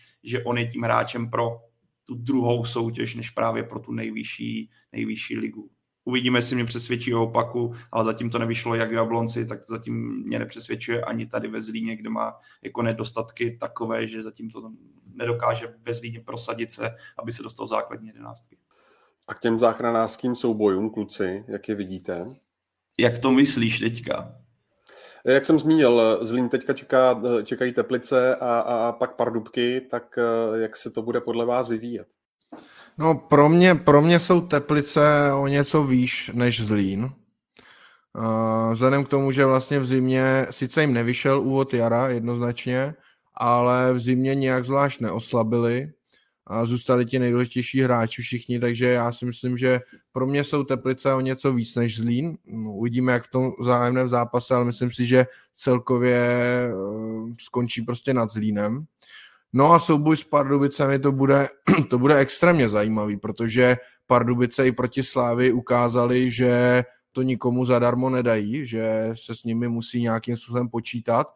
Na druhou stranu ta jejich ztráta je, je poměrně velká a o to důležitější pro ně pak bude zápas se soupeřem jako Zlíno. No samozřejmě něco jiného hrát proti Slávy, kde se můžete jenom vytáhnout a něco jiného jít pak do opravdu toho boje absolutně o všechno, ale tam bych ty šance viděl asi, asi vyrovnaně. No, uh, takhle. Pardubice se bojím, aby jako neskapali na to, že budou se prezentovat hezkým fotbalem, jakože budeme jako fanouškovsky jako chválit, ale výsledky nebudou přicházet, to si myslím, že může úplně v klidu přijít.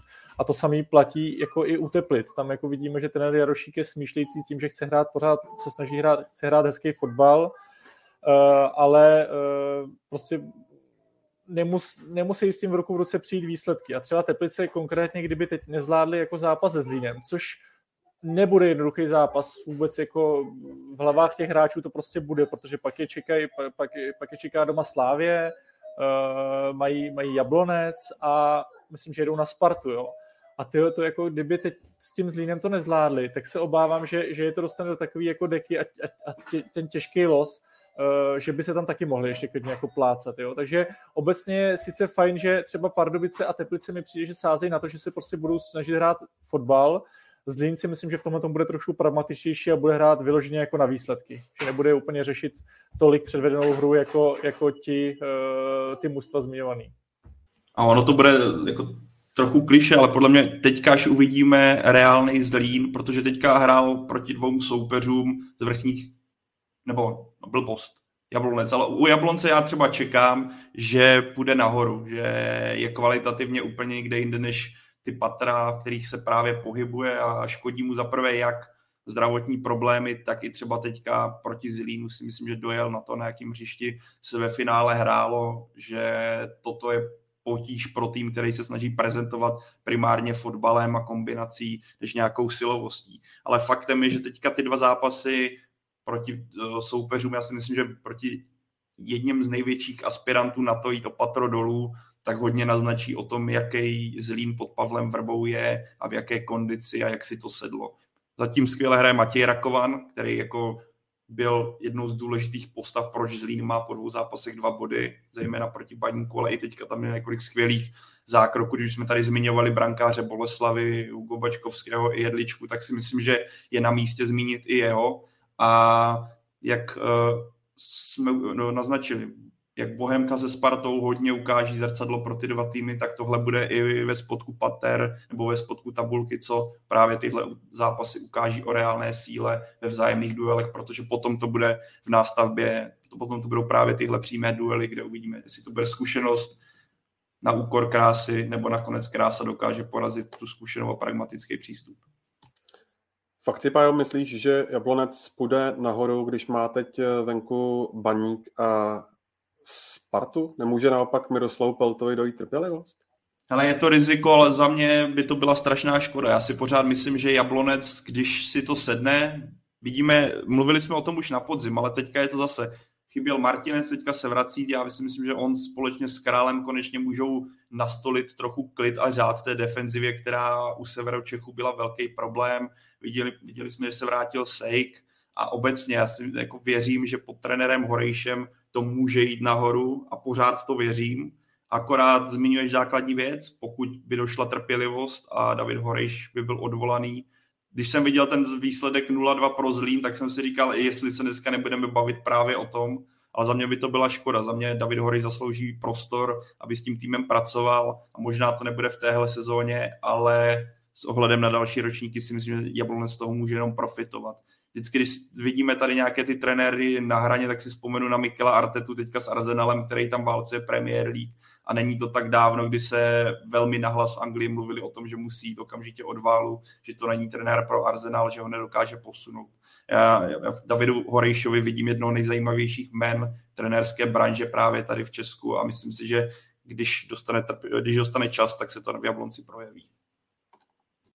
Líbil se mi ten klid a řád, jak jsi zmínil.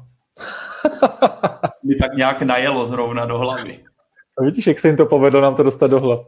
Hele, uh, jo, já taky trenérovi Horišovi fakt fandím a, a věřím mu, protože uh, to, co vlastně jako se mu podařilo v Budějovicích, si myslím, že šlo vel, byla jeho velká zásluha, ale myslím si, že prostě to je uh, obecně období blbec pro Jablonec celkově. Prostě uh, oni s tím neumí pracovat, uh, nejsou zvyklí hrát takhle dole a teď už jako druhou sezónu se tam tak jako potácej a, a pořád ne, a ne se z toho dostat. Eh, zase já si, jsem vždycky zastánce toho, aby prostě byla určitá jako trpělivost, jak, jak s trenérem, eh, dá, dá trenérovi prostě nějakou důvěru eh, a čas a, a tady věřím, že se jim to časem vyplatí. Tak samozřejmě bude otázka jejich jako finančních možností, jak na tom jako budou i nadále, to si myslím, že bude rozhodující, ale pokud ty finance budou mít, tak je to jenom otázka času, kdy se Jablonec zase vrátí do těch vyšších pater tabulky.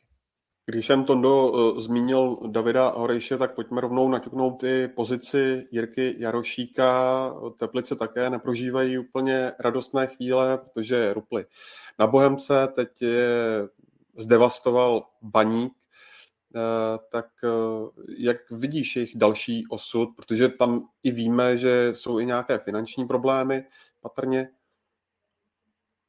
No, co se týče eh, pozice trenéra Jarošíka, tak eh, tam si myslím, že si musí jako velmi dobře vyhodnotit, že eh, to asi jako úplně z dlouhodobého hlediska trenérem jako nebude. Jo, že si myslím, že tam teď by se krátkodobě to dalo vyřešit asi na, pokud by, teď jako čistě hypoteticky, pokud by trenéra Jarošíka odvolali, tak to bude krátkodobý řešení, tak aby dali impuls mužstvu, aby to prostě se ta liga jako zachránila a pak to pojede stejně jako na novo. Jo. Takže si myslím, že obecně si myslím, že by měl i on uh, dostat důvěru, ale myslím si, že něco tam prostě bude muset změnit. Já si osobně myslím, že já, já rozumím jeho pojetí, jeho způsobu vidění fotbalu, to, co jako chce, ale já si myslím, že se jim to prostě může vymstít. To, že budou se chtít snažit uh, za každou cenu uh, hrát, řekněme, jako hezký fotbal, si myslím, že s, s kvalitou kádru se ti může vrátit, protože prostě nebudeš mít výsledky a, a, a nakonec, to, nakonec to odneseš. Takže uh, jo, z tohle pohledu si myslím, že on bude muset trochu jako ten způsob hry jako zjednodušit. Osobně jsem jako, protože si myslím, že ten hráčský kádr nemá tak dobrý uh, na to, jaký chce hrát fotbal. No víc, když vezmeš, když se podíváš, na, ty jsi to zmínil kádr Teplic, když se podíváš na ten úzký kádr a řekněme ne tak širokou paletu možností, které Jiří Jarošík má a teďka vezmeš ten začátek to jara, kdy se ti zraní Vondrášek, řekněme, taková jako základní stavební kámen té trojky vzadu, na kterou trenér sázel, vypadne ti Ning, teďka kvůli kartám, ale zraní se ti i žák a rozpadne se ti vlastně, řekněme, taková jako kostra, na které to, na které to kouč Jarošík staví, tak tohle je dost zásadní potíž. Až víme, že Ning se vrací, myslím, že to teďka vychází, ale u Žáka nevím, jak to bude zdravotně, že do Filati do toho vypadl, těch zraněných jako na Teplice, který ten kádr mají úzký, je tam, tohle je velký problém. To, že trenér Jarošík najednou nemá kam brát, pak ti na hrotu hraje mladý Vachoušek a ono plus, když se do toho ještě snažíš, jak Tonda říkal, hrát fotbal, tak proti týmu jako je Baník, který sice jako první půl se tam těžko dostával a pak když se rozjede, ta kvalita jako úplně někde jinde, tak tohle pro Sever Čechy může být problém, pokud by ten kádr se neuzdravil a potom není moc debrát. Vidíme ty nákupy dlouhodobě, to jsou jako hostování, nebo to jsou uh, volní hráči, nebo je to to, vlastně ty investice jsou minimální a na tohle můžou klidně dojet Teplice, pokud by se to nezměnilo. A ten třeba by se zranil ještě někdo navíc, což by byla úplná katastrofa. To nemáš, prostě nemáš to čím zalepit a eh, Jiří Jarošik by se pak mohl stavět na hlavu, ale i kdyby chtěl hrát právě nějakého Zanděura, tak stejně na to nebudeš mít kluky. Budeš tam muset stavět 19-letý, 20-letý odchovance, kteří jako vůbec bych se jim nedivil, kdyby v těch záchranářských bojích se jim rozklepali kolem, když ti tam bude Sparta, Slávě, Plzeň by si ti 90 minut dobývali obranu, to nevydržíš, že Ne, dobrý postřeh, promiň, to, to, to ještě Tome, promiň, mi dobrý postřeh eh, s těma zraněníma. Samozřejmě by to jako eh, poznamenalo jakýkoliv tým vlastně v Lize, když nebudu brát ty, ty top týmy, které tu konkurenci mají samozřejmě vyšší, ale uh, tady to je jako zásadní. Tady jakmile vypadnou fakt jako tři hráči z té základní sestavy, tak je opravdu nemáš kým jako nahradit. To je prostě fakt.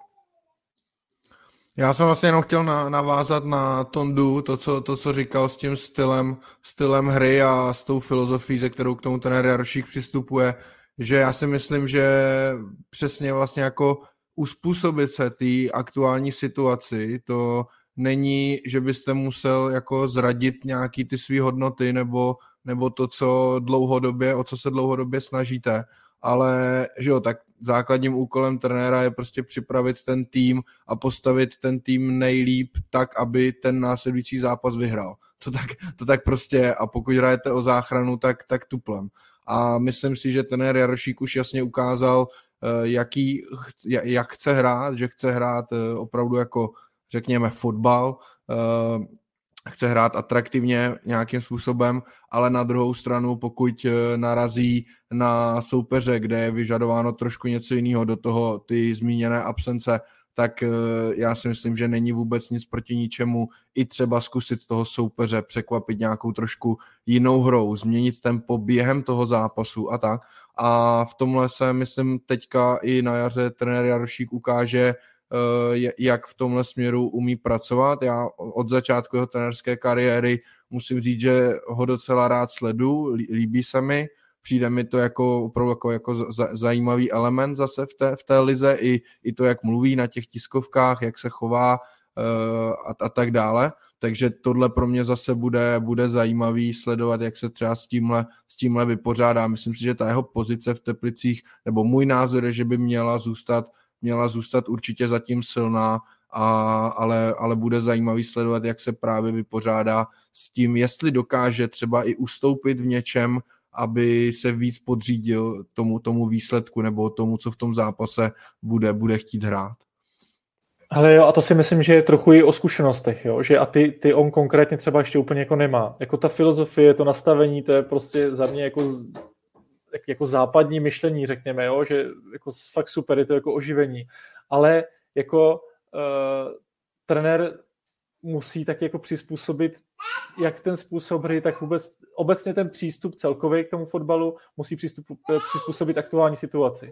A to jako si myslím, že bude uh, velká zkouška pro něj, protože s tím nemá zkušenosti, prostě toho tolik jako neprošel ještě, takže si myslím, že tohle bude zajímavý sledovat, jestli se s tím dokáže vypořádat.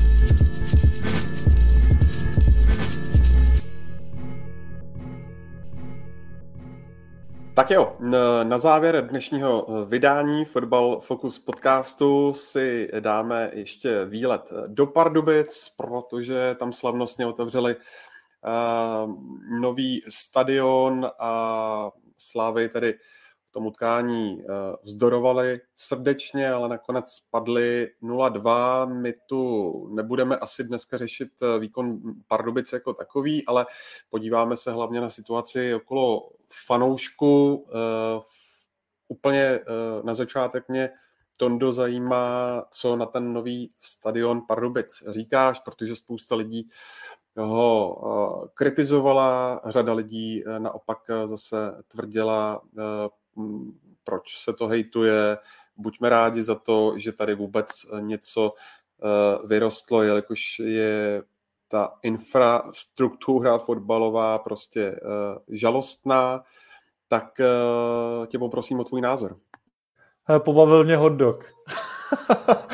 Vy jste to zaregistrovali a to mě, to mě pobavilo. Ale já um, si myslím, že je těžký být, vidím, jak jsou lidi jako trochu kritický vůči tomu, myslím si, že tím nepomohlo ani jako, vlastně nikdo to neviděl pořádně naživo, bylo pár fotek, z kterých to jako nevyniklo moc hezky upřímně, jo. Ale pojďme si říct, že jako uh, vyrost sakra nový stadion, jo, jakože oni to taky neměli jako jednoduchý, museli se tam s nějakýma památkama potýkat, já si myslím, že uh, z tohle pohledu to musíme brát jako pozitivně, že, že tady jakože nebudou hrát už uh, nebudou hrát v Dělíčku, budou hrát na svém stadionu. Jo. To, to, to, vnímám jako velmi pozitivně. Samozřejmě můžeme, se, můžeme tady porovnávat stadiony, jaký vybudovala Karviná, a jaký vybudovali Pardubice a za jaký peníze.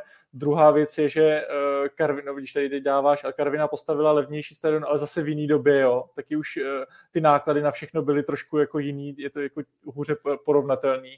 Takže za mě jako stadion uh, adekvátní, naprosto jako v pohodě. Druhá otázka je samozřejmě nejvíc diskutovaný, je to zázemí pro ty fanoušky, to je podle mě jako hrozný úlet, to se jako extrémně nepovedlo a je to podle mě jako průser z tohohle pohledu si myslím, jo. Jinak za mě jako Uh, takhle, nebyl jsem tam ještě osobně, zatím to mám opravdu zprostředkovaně to, co jsem viděl v televizi, co jsem viděl na fotkách, uh, tak se to samozřejmě jako nehodnotí úplně jako snadno, ale rozhodně nemá, není na místě být tomu kritický. Tak on tam byl, to jsem se bavil, jak Petr Nerad tam vlastně byl na, na tom otevíracím zápase, vlastně to chválil, že to je velice sympatický stadion. Vím, že tam, co jsem ještě si četl, tak je tam někde možná problém na hlavní tribuně, se sloupama, že přes ně neblbě vidět, což považuji, jestli tomu tak skutečně je, tak to považuji za poněkud zvláštní uh, krok ze strany architekta, že na fotbalovém stadionu v téhle době ti prdne sloupy jako do výhledu, ale tohle jako parafrázu, já jako úplný like bych řekl jedinou věc, co mě na tom vzhledu, kromě toho, co mluvil Tonda o tom sektoru hostů, ke kterému se asi ještě dostaneme, tak a já jsem úplný like, takže to řeknu jako z pohledu diváka, že mě překvapuje, moc nechápu zachování té staré tribuny, tam kvůli které se udělal dokonce výhled mezi dvouma novýma tribunama, protože tam je jenom otázka času, kdy to asi spadne dolů a nevidím v tom moc jako historických hodnot, ale říkám, jsem like, nejsem památkář, takže to spíš jako beru, berte takhle, ale je to škoda, že tam vznikla nějaká mezera, kde mohlo být třeba dalších, já nevím, 100 míst, a, ale jinak, co se kapacity týče, na Pardubice naprosto dostačující a buďme rádi za každý nový stadion, který si myslím, že může alespoň zvýšit třeba větší náš, přinést větší náštěvu, protože vidíme, že teďka v tom lednu jsou ty uh, počty diváků skutečně tristní a to není jenom na jednom stadionu, ale na více z nich. A to nové, řekněme, nové prostředí, nová, nový elán může Pardubicím a za chvilku asi i Hradci Králové v tom počtu diváků pomoci, co by za to třeba v Brně dali, kde uh, viděli jsme teďka v zápase proti Plzni, jak uh, fanoušci měli banner zpátky za Lužánky. Tohle, kdyby se třeba v Brně stalo, že by ten stadion vznikl právě na tom legendárním místě, který si, který si fanoušci vždycky spojí s fotbalem, tak si taky myslím, že by okamžitě zvýšil zájem o fotbal právě v Jihomoravské metropoli, ale do té doby když vidím právě Pardubice a pak to třeba srovnáš se Srbskou, tak je to nebe a dudy a buďme rádi za každý nový stadion, ač bude teďka téma, ke kterému se dostaneme a které rezonuje. Ano, a to je právě sektor hostů, tam si taky připravili fanoušci Slávě různé transparenty o výběhu a, a zo. Do toho sektoru se s nimi vydal i, i šéf Slávě Jaroslav Tvrdík, který už předtím vlastně ten eh, vysoký plot eh, v médiích eh, kritizoval, na základě toho pak reagovala i LFA.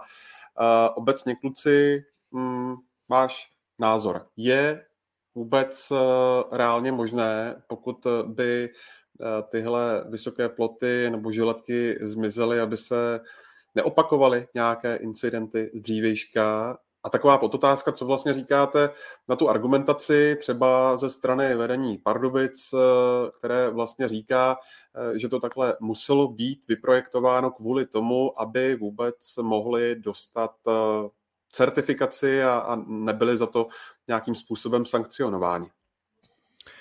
To, to vyjádření mi přijde jako velice nešťastný, protože od, od té doby už x lidí v čele třeba dokonce s ministrem vnitra Vítem Rakušanem eh, řekli, že si myslí, že se to dalo vyřešit jinak, takže asi ten argument, že to tak muselo být, úplně neobstojí.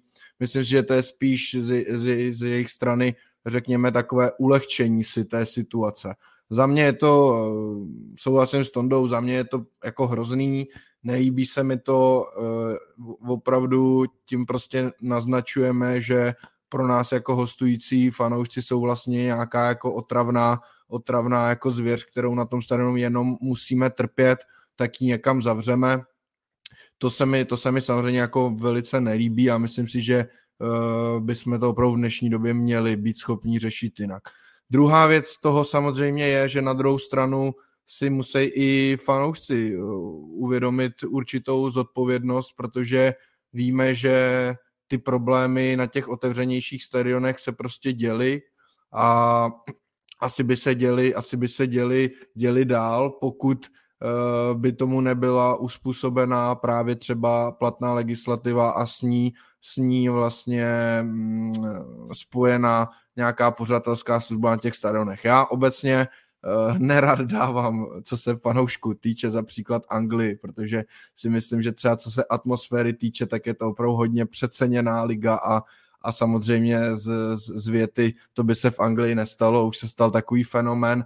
Nicméně v tomhle směru si myslím, že Anglii můžeme dát za příklad, protože tam opravdu hostující sektory nejsou, nejsou klece, eh, jsou často vel, velmi jako velké angličtí fanoušci jsou často mnohem aktivnější na výjezdech než na domácích utkáních, takže tam opravdu není o tom, že by, že by nejezdili, nebo že by jich jezdil málo, nebo že by nejezdili ti problémoví. Naopak, ti často mají zakázaný vstup na domácí utkání a dostávají se na ty venkovní. A přesto se tam ty věci nedějí. Teď mluvím čistě o situaci na stadionech. Mimo stadion je to samozřejmě něco jiného, ale o situaci na stadionech. A já si myslím, že to je ze dvou důvodů. Jednak je tam dostatečná pořadatelská služba, ano, to stojí peníze, to je jasný.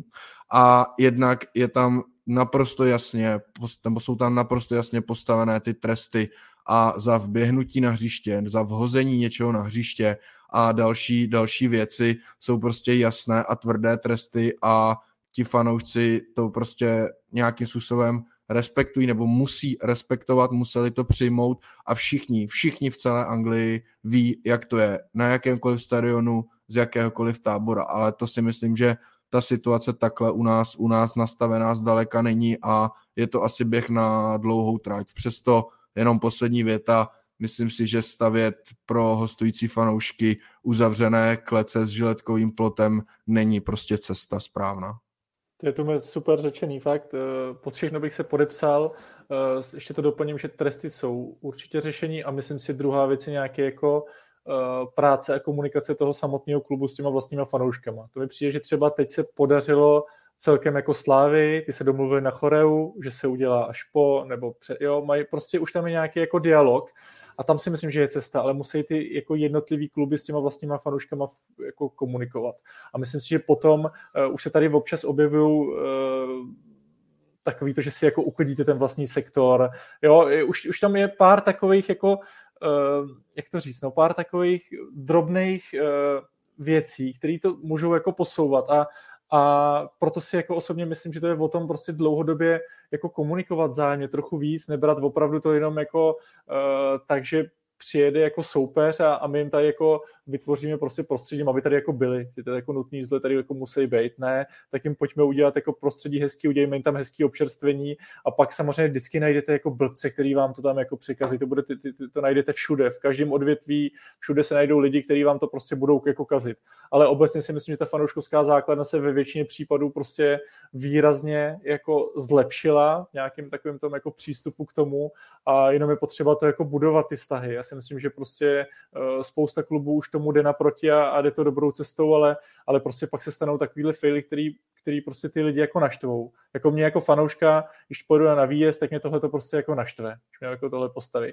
A u toho pardubického stadionu to jenom dokazuje to, že tam prostě jsou detaily, který se jako, na který se nemyslelo. Myslím si, že tohle to je přesně to, co říkal Tomáš, dalo se to vyřešit, kdyby to řešili zavčasu, tak si myslím, že se to dalo vykomunikovat, ale neřešili to. Stejně tak, jako teď vidím z pohledu, eh, jak chodím do útu, tak eh, zázemí pro televize, taky tam byly prostě jako problémy nějakých jako detailů, takže ten stadion prostě má spoustu much, eh, který se časem asi jako vyřešejí, ale tady s tím si myslím, že se dalo jako počítat. A, a osobně se jako nedivím, že ty fanoušci jsou naštvaní.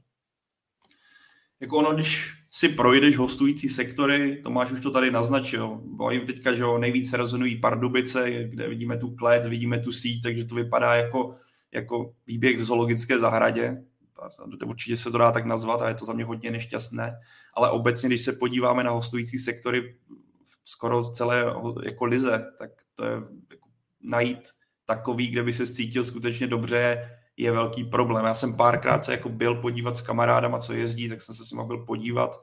Bylo to, že byl jsem na Spartě, na Slávy, na Dukle a byl jsem se podívat jednou i v Příbrami a ty často se dostaneš do toho, že čekáš jako x desítek minut na nějaký občerstvení, ač víš, že prostě třeba hostující fanoušků tam přijede víc skoro než domácích. A za mě je to jako obrovská škoda, ale ty zmínil jsi podle mě jednu zásadní věc, která jako ovlivňuje zatím, dění uh, tady v Česku. B je taky potřeba zmínit, ty zmínil z Anglii, když se podíváme do Německa, podíváme se do Itálie, podíváme se i do dalších lepších jako míst, tak uh, pro ty sektory, pro hosty často bývají taky pěkně hnusné, co se týče nějakých mříží a podobně, akorát to tam zanikne, protože ten stadion je výrazně větší. Ale vzpomeňme si třeba Barcelona, jestli se nepletu, tak má ten sektor hostů úplně někde v luftu za plexisklem, takže si připadáš jak někde, řekl bych skoro taky jako ve výběhu pro zvířata, ještě jsi úplně někde eh, x metrů vysoko, takže to nevidíš. Takže zase úplně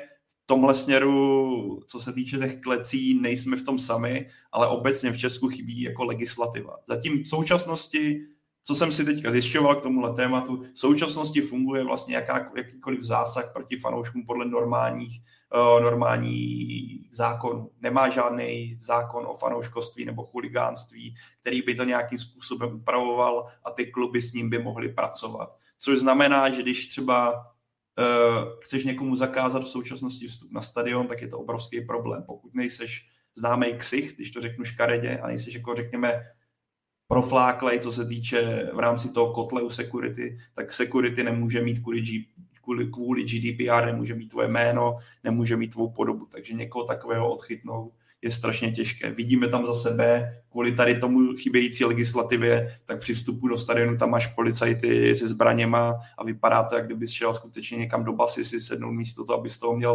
jako dobrý pocit. A mě by strašně zajímalo, a trochu mě mrzí, že jsme se nedomluvili a to byla moje chyba, protože jsem včera večer oslovil kluky, co dělají fanouškovský podcast vlastně za čárou, jestli by nechtěli se účastnit dnešního dílu, ale jelikož mě to napadlo pozdě, tak už samozřejmě si nenašli čas a já věřím, že jednoho dne se sejdeme a pobavíme se o tom, kdy nám oni i dají tu zpětnou vazbu, tak jestli by fanoušci v případě, já nevím, kdyby se změnil systém, oddělali by se mříže, jestli by třeba byli schopni přistoupit na nějakou ústupek z vlastní, eh, z vlastní strany. Třeba bavme se o tom, kdyby to kdyby dle legislativy, teďka už to je v řádech, nesmíš se zahalovat na stadionu, ale ty kluby to neřeší, protože za prvé málo security a nikdo si tam nepůjde uh, rvát do kotle.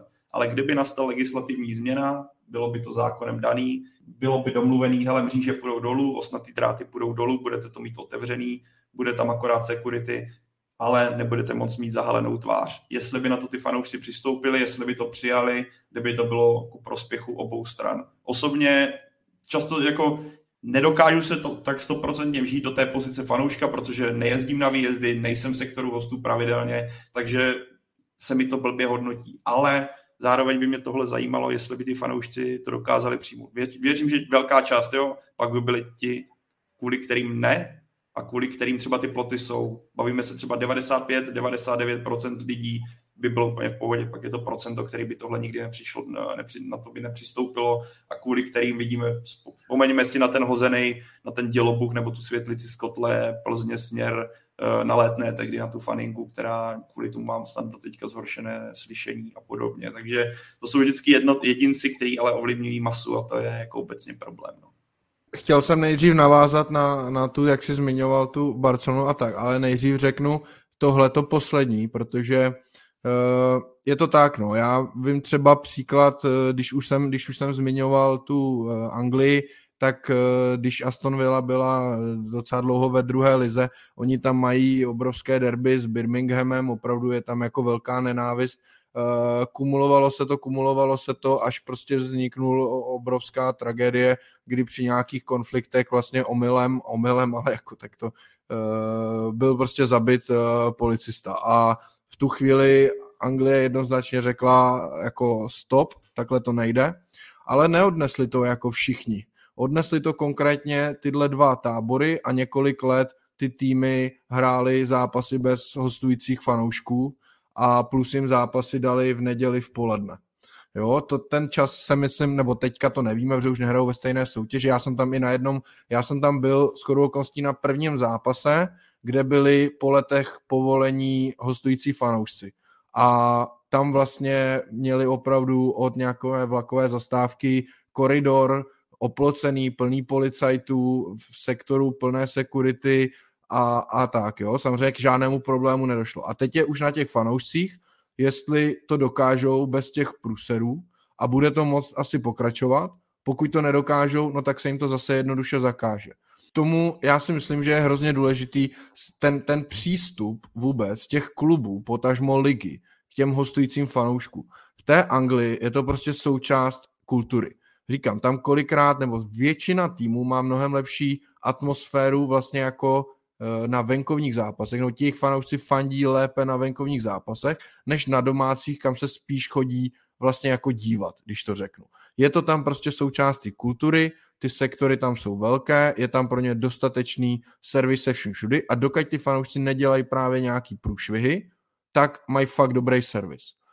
Když se podívám třeba, myslím že dost podobně je to v Německu. Když se podívám právě třeba na to Španělsko, který se zmínil, to bych v životě nedával za nějaký příklad, tam je to přesně opačně. Tam těm klubům, zvlášť těm velkým, jsou hostující fanoušci prostě úplně ukradený, dají jim nejhorší místa na stadionu, dají jim málo míst, většinou ještě za docela dost peněz a ten servis tam tomu taky neodpovídá. Těm klubům reálně ti fanoušci, když to řeknu blbě, nic moc nepřináší, tak na ně kašlou, liga to bohužel neřeší, je, je to tak.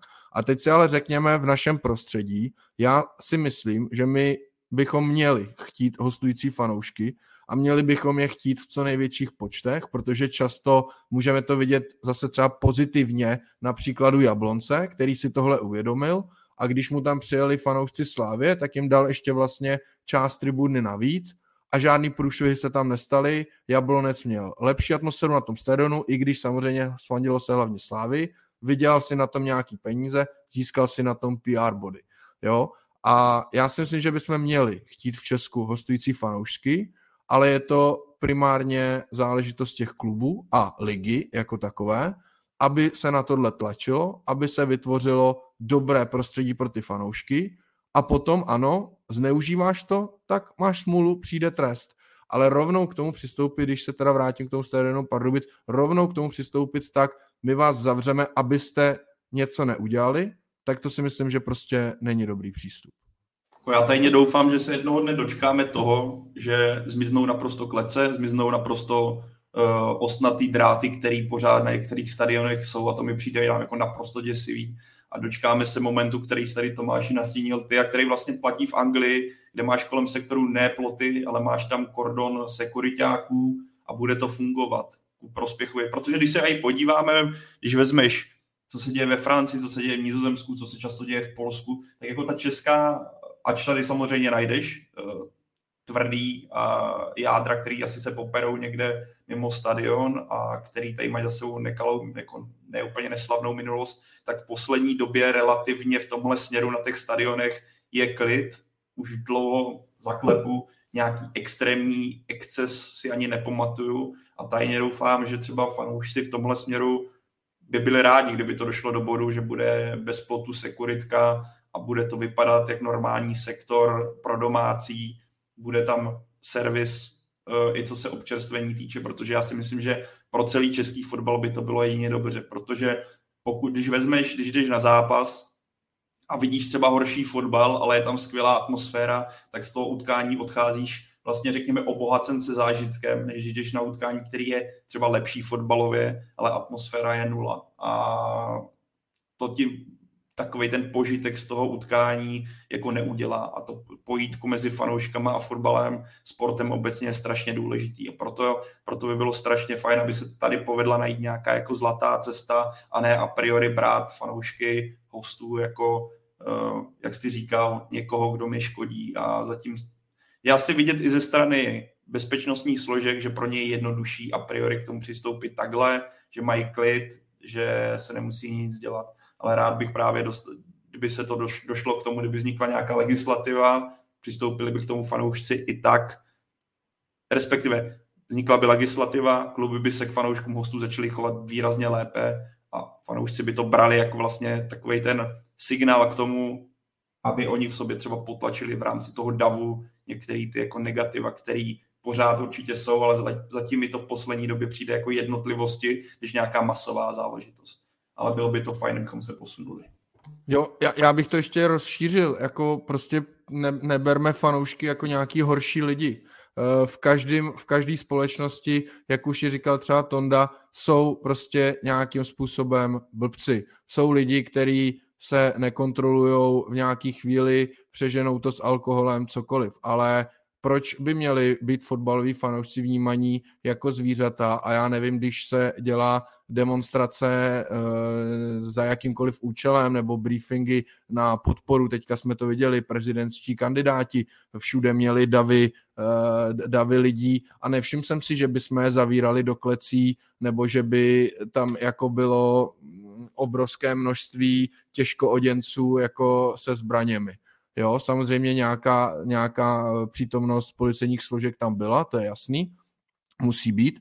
I, I na tom fotbale, tam třeba se bavíme o těch eh, pořadatelích a tak podobně, ale, ale ne, nedělal bych prostě z fotbalových fanoušků nějakým způsobem horší lidi. Prostě v té společnosti to tak je, je to i ve fotbale, je to v jiných sportech, tak eh, samozřejmě nějak se k tomu musíme zachovat, nějaká pravidla musí být a potom, když ty pravidla někdo opravdu závažně porušuje, tak ale nad tím nemá v něm rukou. Pak samozřejmě ten trest musí přijít.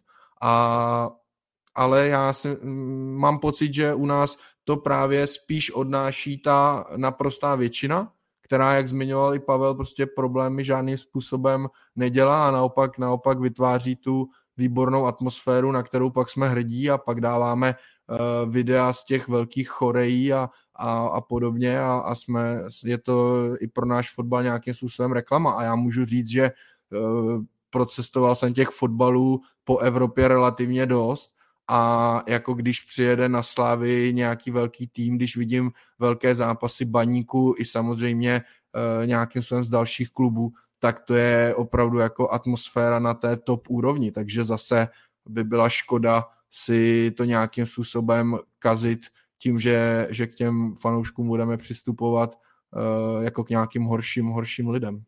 Jen odbočím, než si to třeba vezme Tonda, kdo teďka kouká, možná vidí budoucího reprezentanta v jeho prvních krocích a jeho prvním poslechu podcastu fotbalového životě. Ale já spíš bych to možná zakončil tak, že doufám, že prostě budeme moct spolu chodit na fotbal. že, to bude, že to bude eh, bezpečný jak eh, z pohledu těch fanoušků, tak, tak samozřejmě eh, to bude příjemnější z pohledu těch pořadatelů a policistů, takže asi takhle bych to možná já zakončil. Že doufám, že budeme chodit v klidu spolu na fotbal. A jestli bude hrát nebo ne, to už mi asi jedno. Tak jo, uh, poslední, uh, poslední uh, otázka, to s ním možná tak trochu souvisí, a sice já, mm, jak jsem zmínil, tak v Jablonci nějakých 700 lidí a obecně ta návštěvnost je prostě špatná, tak Mm, co s tím podle vás dělat. Je to daň za to, že se hraje eh, v, v takovém období, v jakém se hraje, nebo, nebo prostě ten fotbal stojí za pendrek? Ale já dlouhodobě prostě říkám, že celkově prostě fotbalu v Čechách svým způsobem škodí, že prostě máme možnost vidět ty fotbaly v Evropě. To dřív prostě jako úplně tolik nebylo, teď si prostě pustím o víkendu televizi a pustím si prakticky jakoukoliv ligu na světě a to srovnání je samozřejmě potom jako tristní, ale zároveň jako neporovnatelný. Jo. Pořád prostě já třeba osobně vždycky budu tu naši českou ligu mít jako vlastně nejradši a to ne z pohledu, že jsem ji jako hrál, ale protože mě to prostě baví. Baví mě vím mnohem víc ty, ty příběhy těch klubů, těch hráčů, přece o tom pořád trochu víme víc.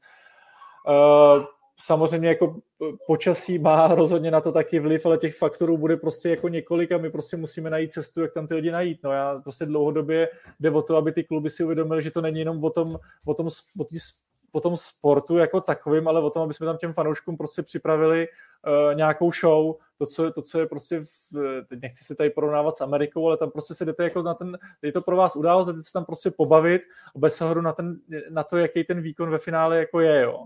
A to tady prostě nevidím. To tady zatím prostě nemáme, pořád jsme jako eh, zaciklení v tom eh, se soustředit na to, jakože jenom na ten samotný fotbal, ačkoliv to zní možná jako blbě, ale měli bychom prostě uh, to prostředí připravit takový, aby, aby, aby tam ty lidi a rodiny s dětma šli si to jako užít, protože teď už prostě máme konkurenci v obchodních centrech, v kinech, eh, v divadlech, v dalších sportech, to prostě dřív fotbal takovou konkurenci jako neměl. Takže z tohohle pohledu to samozřejmě je, je těžší a, a je to práce všech, všech, kdo se okolo fotbalu motá.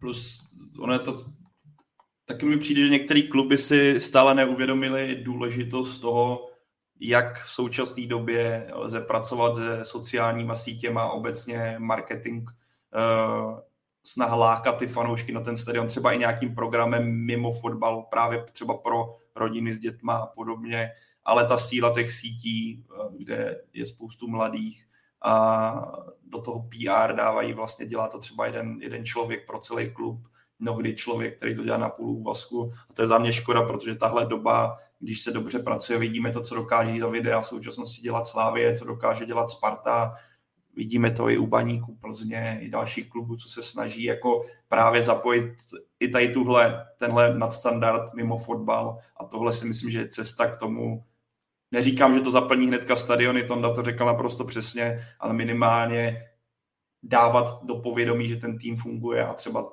minimálně o něco tu kapacitu zvýšit. Ale ten leden jako vidíš to sám, ale je venku minus dva, minus tři stupně, teďka si můžeš pustit každý zápas teple domova, té zábavy je spoustu, hol to je daň za tu dobu, eh, která je strašně rychlá, té, té zábavy lidi máme jako v Česku, kde se máme dobře a máme jako pohodu oproti jiným státům, tak je jí spousta a fotbal pro spoustu z nás, nebo pro spoustu lidí není tou prioritou číslo jedna. No já bych tady podepsal eh, to, co řekl Tonda. Já si myslím, že třeba to, o čem mluvil Pavel, samozřejmě ano, práce obecně s tím onlinem eh, je, je u těch klubů často strašně zanedbaná, ale já si právě myslím, že u klubů typu Jablonec, Zlín a, a, a dalších, i kdyby zaměstnali prostě člověka, co dělá sociální sítě Gladbachu nebo AS Řím, tak, tak tam prostě nepřijde o 300 lidí víc. A tam, tam opravdu, jestli je někde cesta, tak si myslím, že to musí být ta cesta, aby to byl svým způsobem ten zápas zážitek. Máte, vemte si, že máte za ten, za ten rok Eh, když teď nebudu počítat na stavbovou část, tak máte 15 domácích zápasů za třeba 8-9 měsíců. Jo? Takže to není něco, že by se po vás každý víkend chtělo, abyste seděli na stadionu, ale abyste 15krát, když budeme počítat na stavbu, jak přidejme třeba 2-3 zápasy, tak abyste 17krát, 18krát za ten rok šli na domácí stadion. A já si myslím, že to jako není něco, čeho bychom ne- nemohli jako dosáhnout, ale přesně nesmí to pak být jenom to, že přijdete, pípnete lístek, sednete a jdete sedm minut před poločasem si pro klobásu, abyste byl na začátek druhého poločasu. To musí to být něco mnohem víc. Je samozřejmě otázka, jestli to těm klubům uh, finančně vyplatí, jestli se jim vyplatí do tohohle investovat, aby třeba přilákali o dvě, tři stovky fanoušků víc, umím si představit, že by to často byl v podstatě jako skoro až prodělečný biznis, ale kdyby se to nějak sem nastartovalo, tak pak to jako může fungovat, ale myslím si, že tohle to opravdu tkví primárně v tom offline, offline světě a opravdu té práce s fanouškama v tom městě a na, a na místě.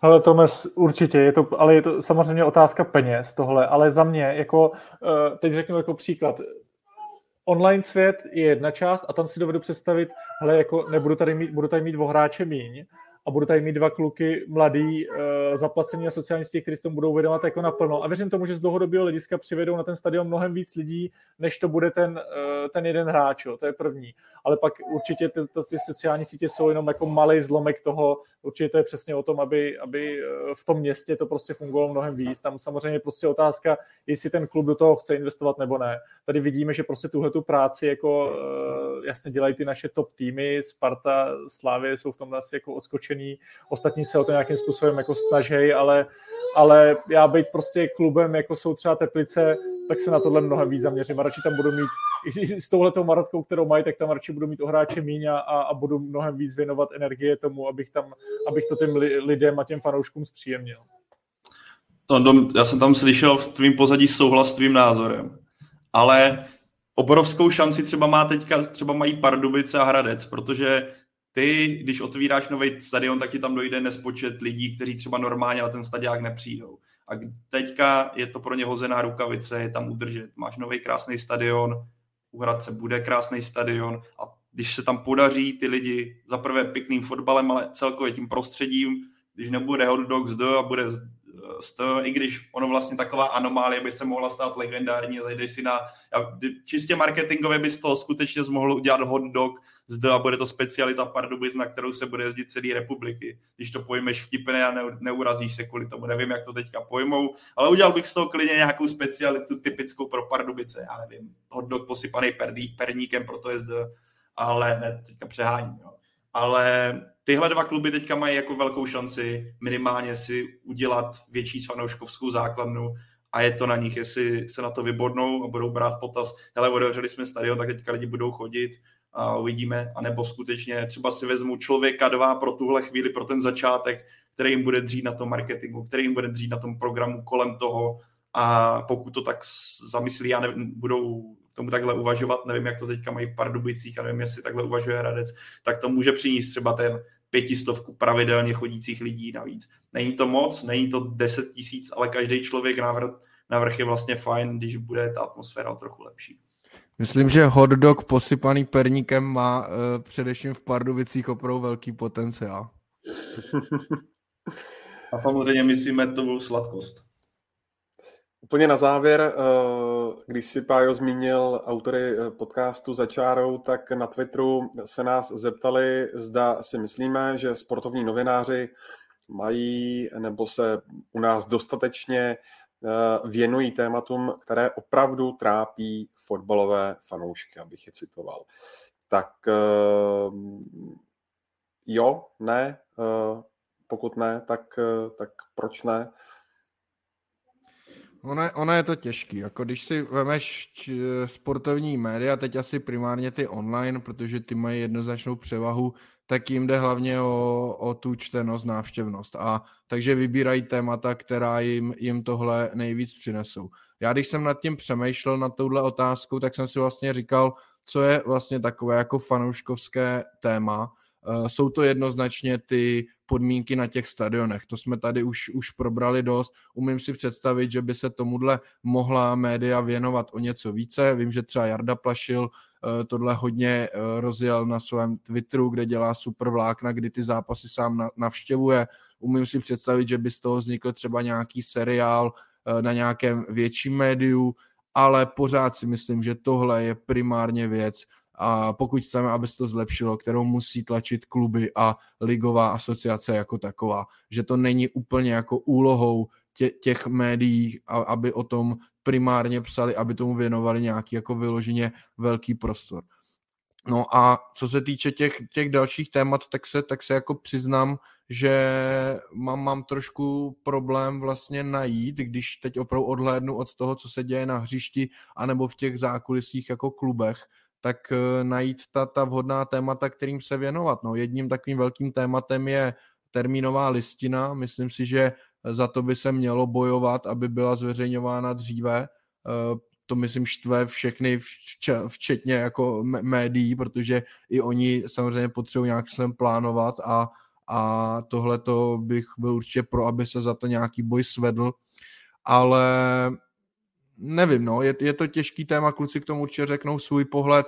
Já si myslím, že, nebo já nevidím v tuhle chvíli, kromě těch stadionů, úplně jako téma, o kterém bych se řekl, tyjo, jak to, že se tomuhle média nevěnují mnohem víc? Já vidím jeden problém v tom, že ty fanoušci uh, nejsou jako jednotní. Jo, že uh, dovedu si představit, pokud by to tak bylo, tak si tak tady kluci za čarou můžou uh, vytvořit nějakou jakousi, jestli to teda neexistuje, já si myslím, že ne, nějakou jakousi, nějaký jako subjekt, nějakou asociaci fanouškovskou, která může vstupovat do nějakého jako dialogu, jak s klubama, tak LFA a tak dále. Jenomže tam jde o to, že oni si to ne, nejsou schopni jako ukočírovat ty všechny, protože tam přesně najdou ty, kteří pak budou dělat jako ty problémy. Jo.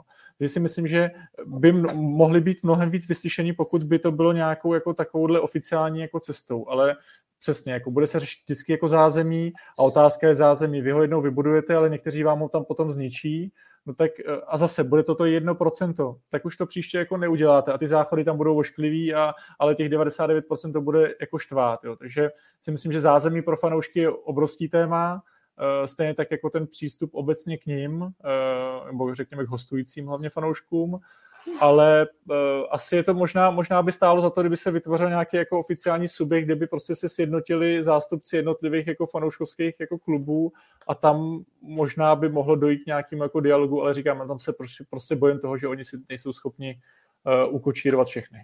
Ono pak máš samozřejmě, máš taky spoustu nebo značnou část fanoušků, která tohle nechce. Která vlastně jako nechce být nějak zvlášť jako v médiích jo, a jo. berou to spíš opravdu jako takovou tu kulturu těch fanoušků, ten trošku punk, že jo, když to tak jo. řeknu. Ale tak to nemusí být všichni, že jo? Můžou být jako nějaký Určitě zástupci nejsou, a oni, ať si, to, oni ať si to jdou jako užít podle svých potřeb, pokud Určitě. nic nebudou jako ničit a, a, a, to já třeba mám rád jako choreo, jo? To já nejsem vůbec jako proti, jako teď myslím jako i, i když tam jsou nějaké jako dýmovnice, mě to jako nevadí, pokud to má nějaký, jako pokud to nezasahuje do té hry a, ne, a někoho to neohrožuje, uh, ty jo, ale prostě Uh, myslím si, že, že, že tam je to komplikovaný v tom, že prostě nebudou nikdy jako jednotní. No. Prostě tam vždycky najdou lidi, kterým to prostě pokazejí. Že nemůžou mluvit za všechny.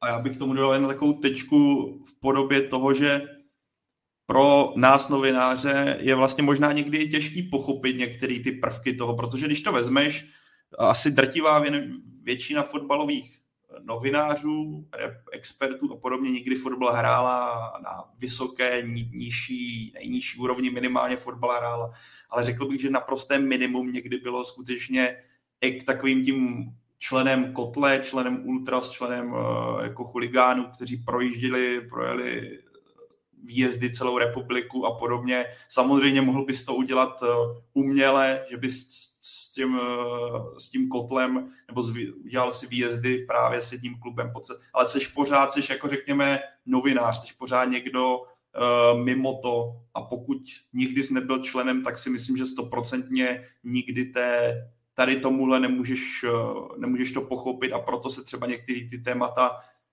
dělají hůř, plus některé témata třeba ani ty fanoušci nechcou, aby se dostali ven, že? jak to funguje, jak, eh, jaký k sobě mají přístup eh, ty kotle navzájem, jestli se ještě sebou spolu perou nebo ne. Tohle samozřejmě bys mohl psát jako téma, ale ty fanoušci to podle mě třeba nechcou vůbec, nebo určitě to nechcou, aby se o tomhle psalo. Takže ono to není úplně jednoduchý a myslím, že jako takový ty největší téma, ať už je to teďka sektor Pardubic, já nevím, co to bylo, že vyzouvání botou v Plzni, tak tohle se potom v médiích, nebo minimálně my v podcastu, ale řekl bych ve skrze, ve všech médiích se to řeší. Ale, jak říkám, rozdíl je v tom, že fotbal člověk hrál fanouškem, echt fanouškem nikdy nebyl, což potom je a ono to jak vlastně vychází, jak, někdo, jak třeba někteří fanoušci nemůžou rozumět tomu, jak hráč skutečně vnímá některé věci, tak my nemůžeme třeba rozumět zase tomu, jak skutečný echt fanoušek, pro kterého je klub první a poslední umřel by pro něj, jak to cítí a jak to vnímá. Ono tak svým způsobem je to asi i v pořádku, kdybychom všemu rozuměli. Já bych řekl, že navíc tuhle úlohu pak často těch jako, jako echt fanouškovských témat plní ty jejich vlastně weby, jako je to u Slávě, slavistické noviny, jako je to u, u Sparty, Sparta Forever, myslím, že jo, nebo Spartianské a, a určitě má takové, má takový web i baník a tak dále, tak tam je zase jejich přidaná hodnota nějakým, nějakým tímhle směrem. Tak jo, Tonda Rosa, Tomáš Podvín a Pavel Jahoda byli hosty uh, nového vydání Football Focus podcastu. Kluci, Díky moc, že jste si udělali čas a díky taky za vaše komentáře a analýzy a doufám, že se tady zase brzy sejdeme. Já díky moc za pozvání, bylo to fajn. Taky děkuji za pozvání za super pokec. Tady jsem viděl až, až později, jako kolik komentářů tady je od dalších uh, posluchačů, tak je taky všechny zdravím a, a je škoda, že se samozřejmě nemůžou zapojit do té diskuze, ale, ale minimálně po hodně těch komentářů vidím, že je fakt podnětných, takže, takže děláte to dobře, kluci.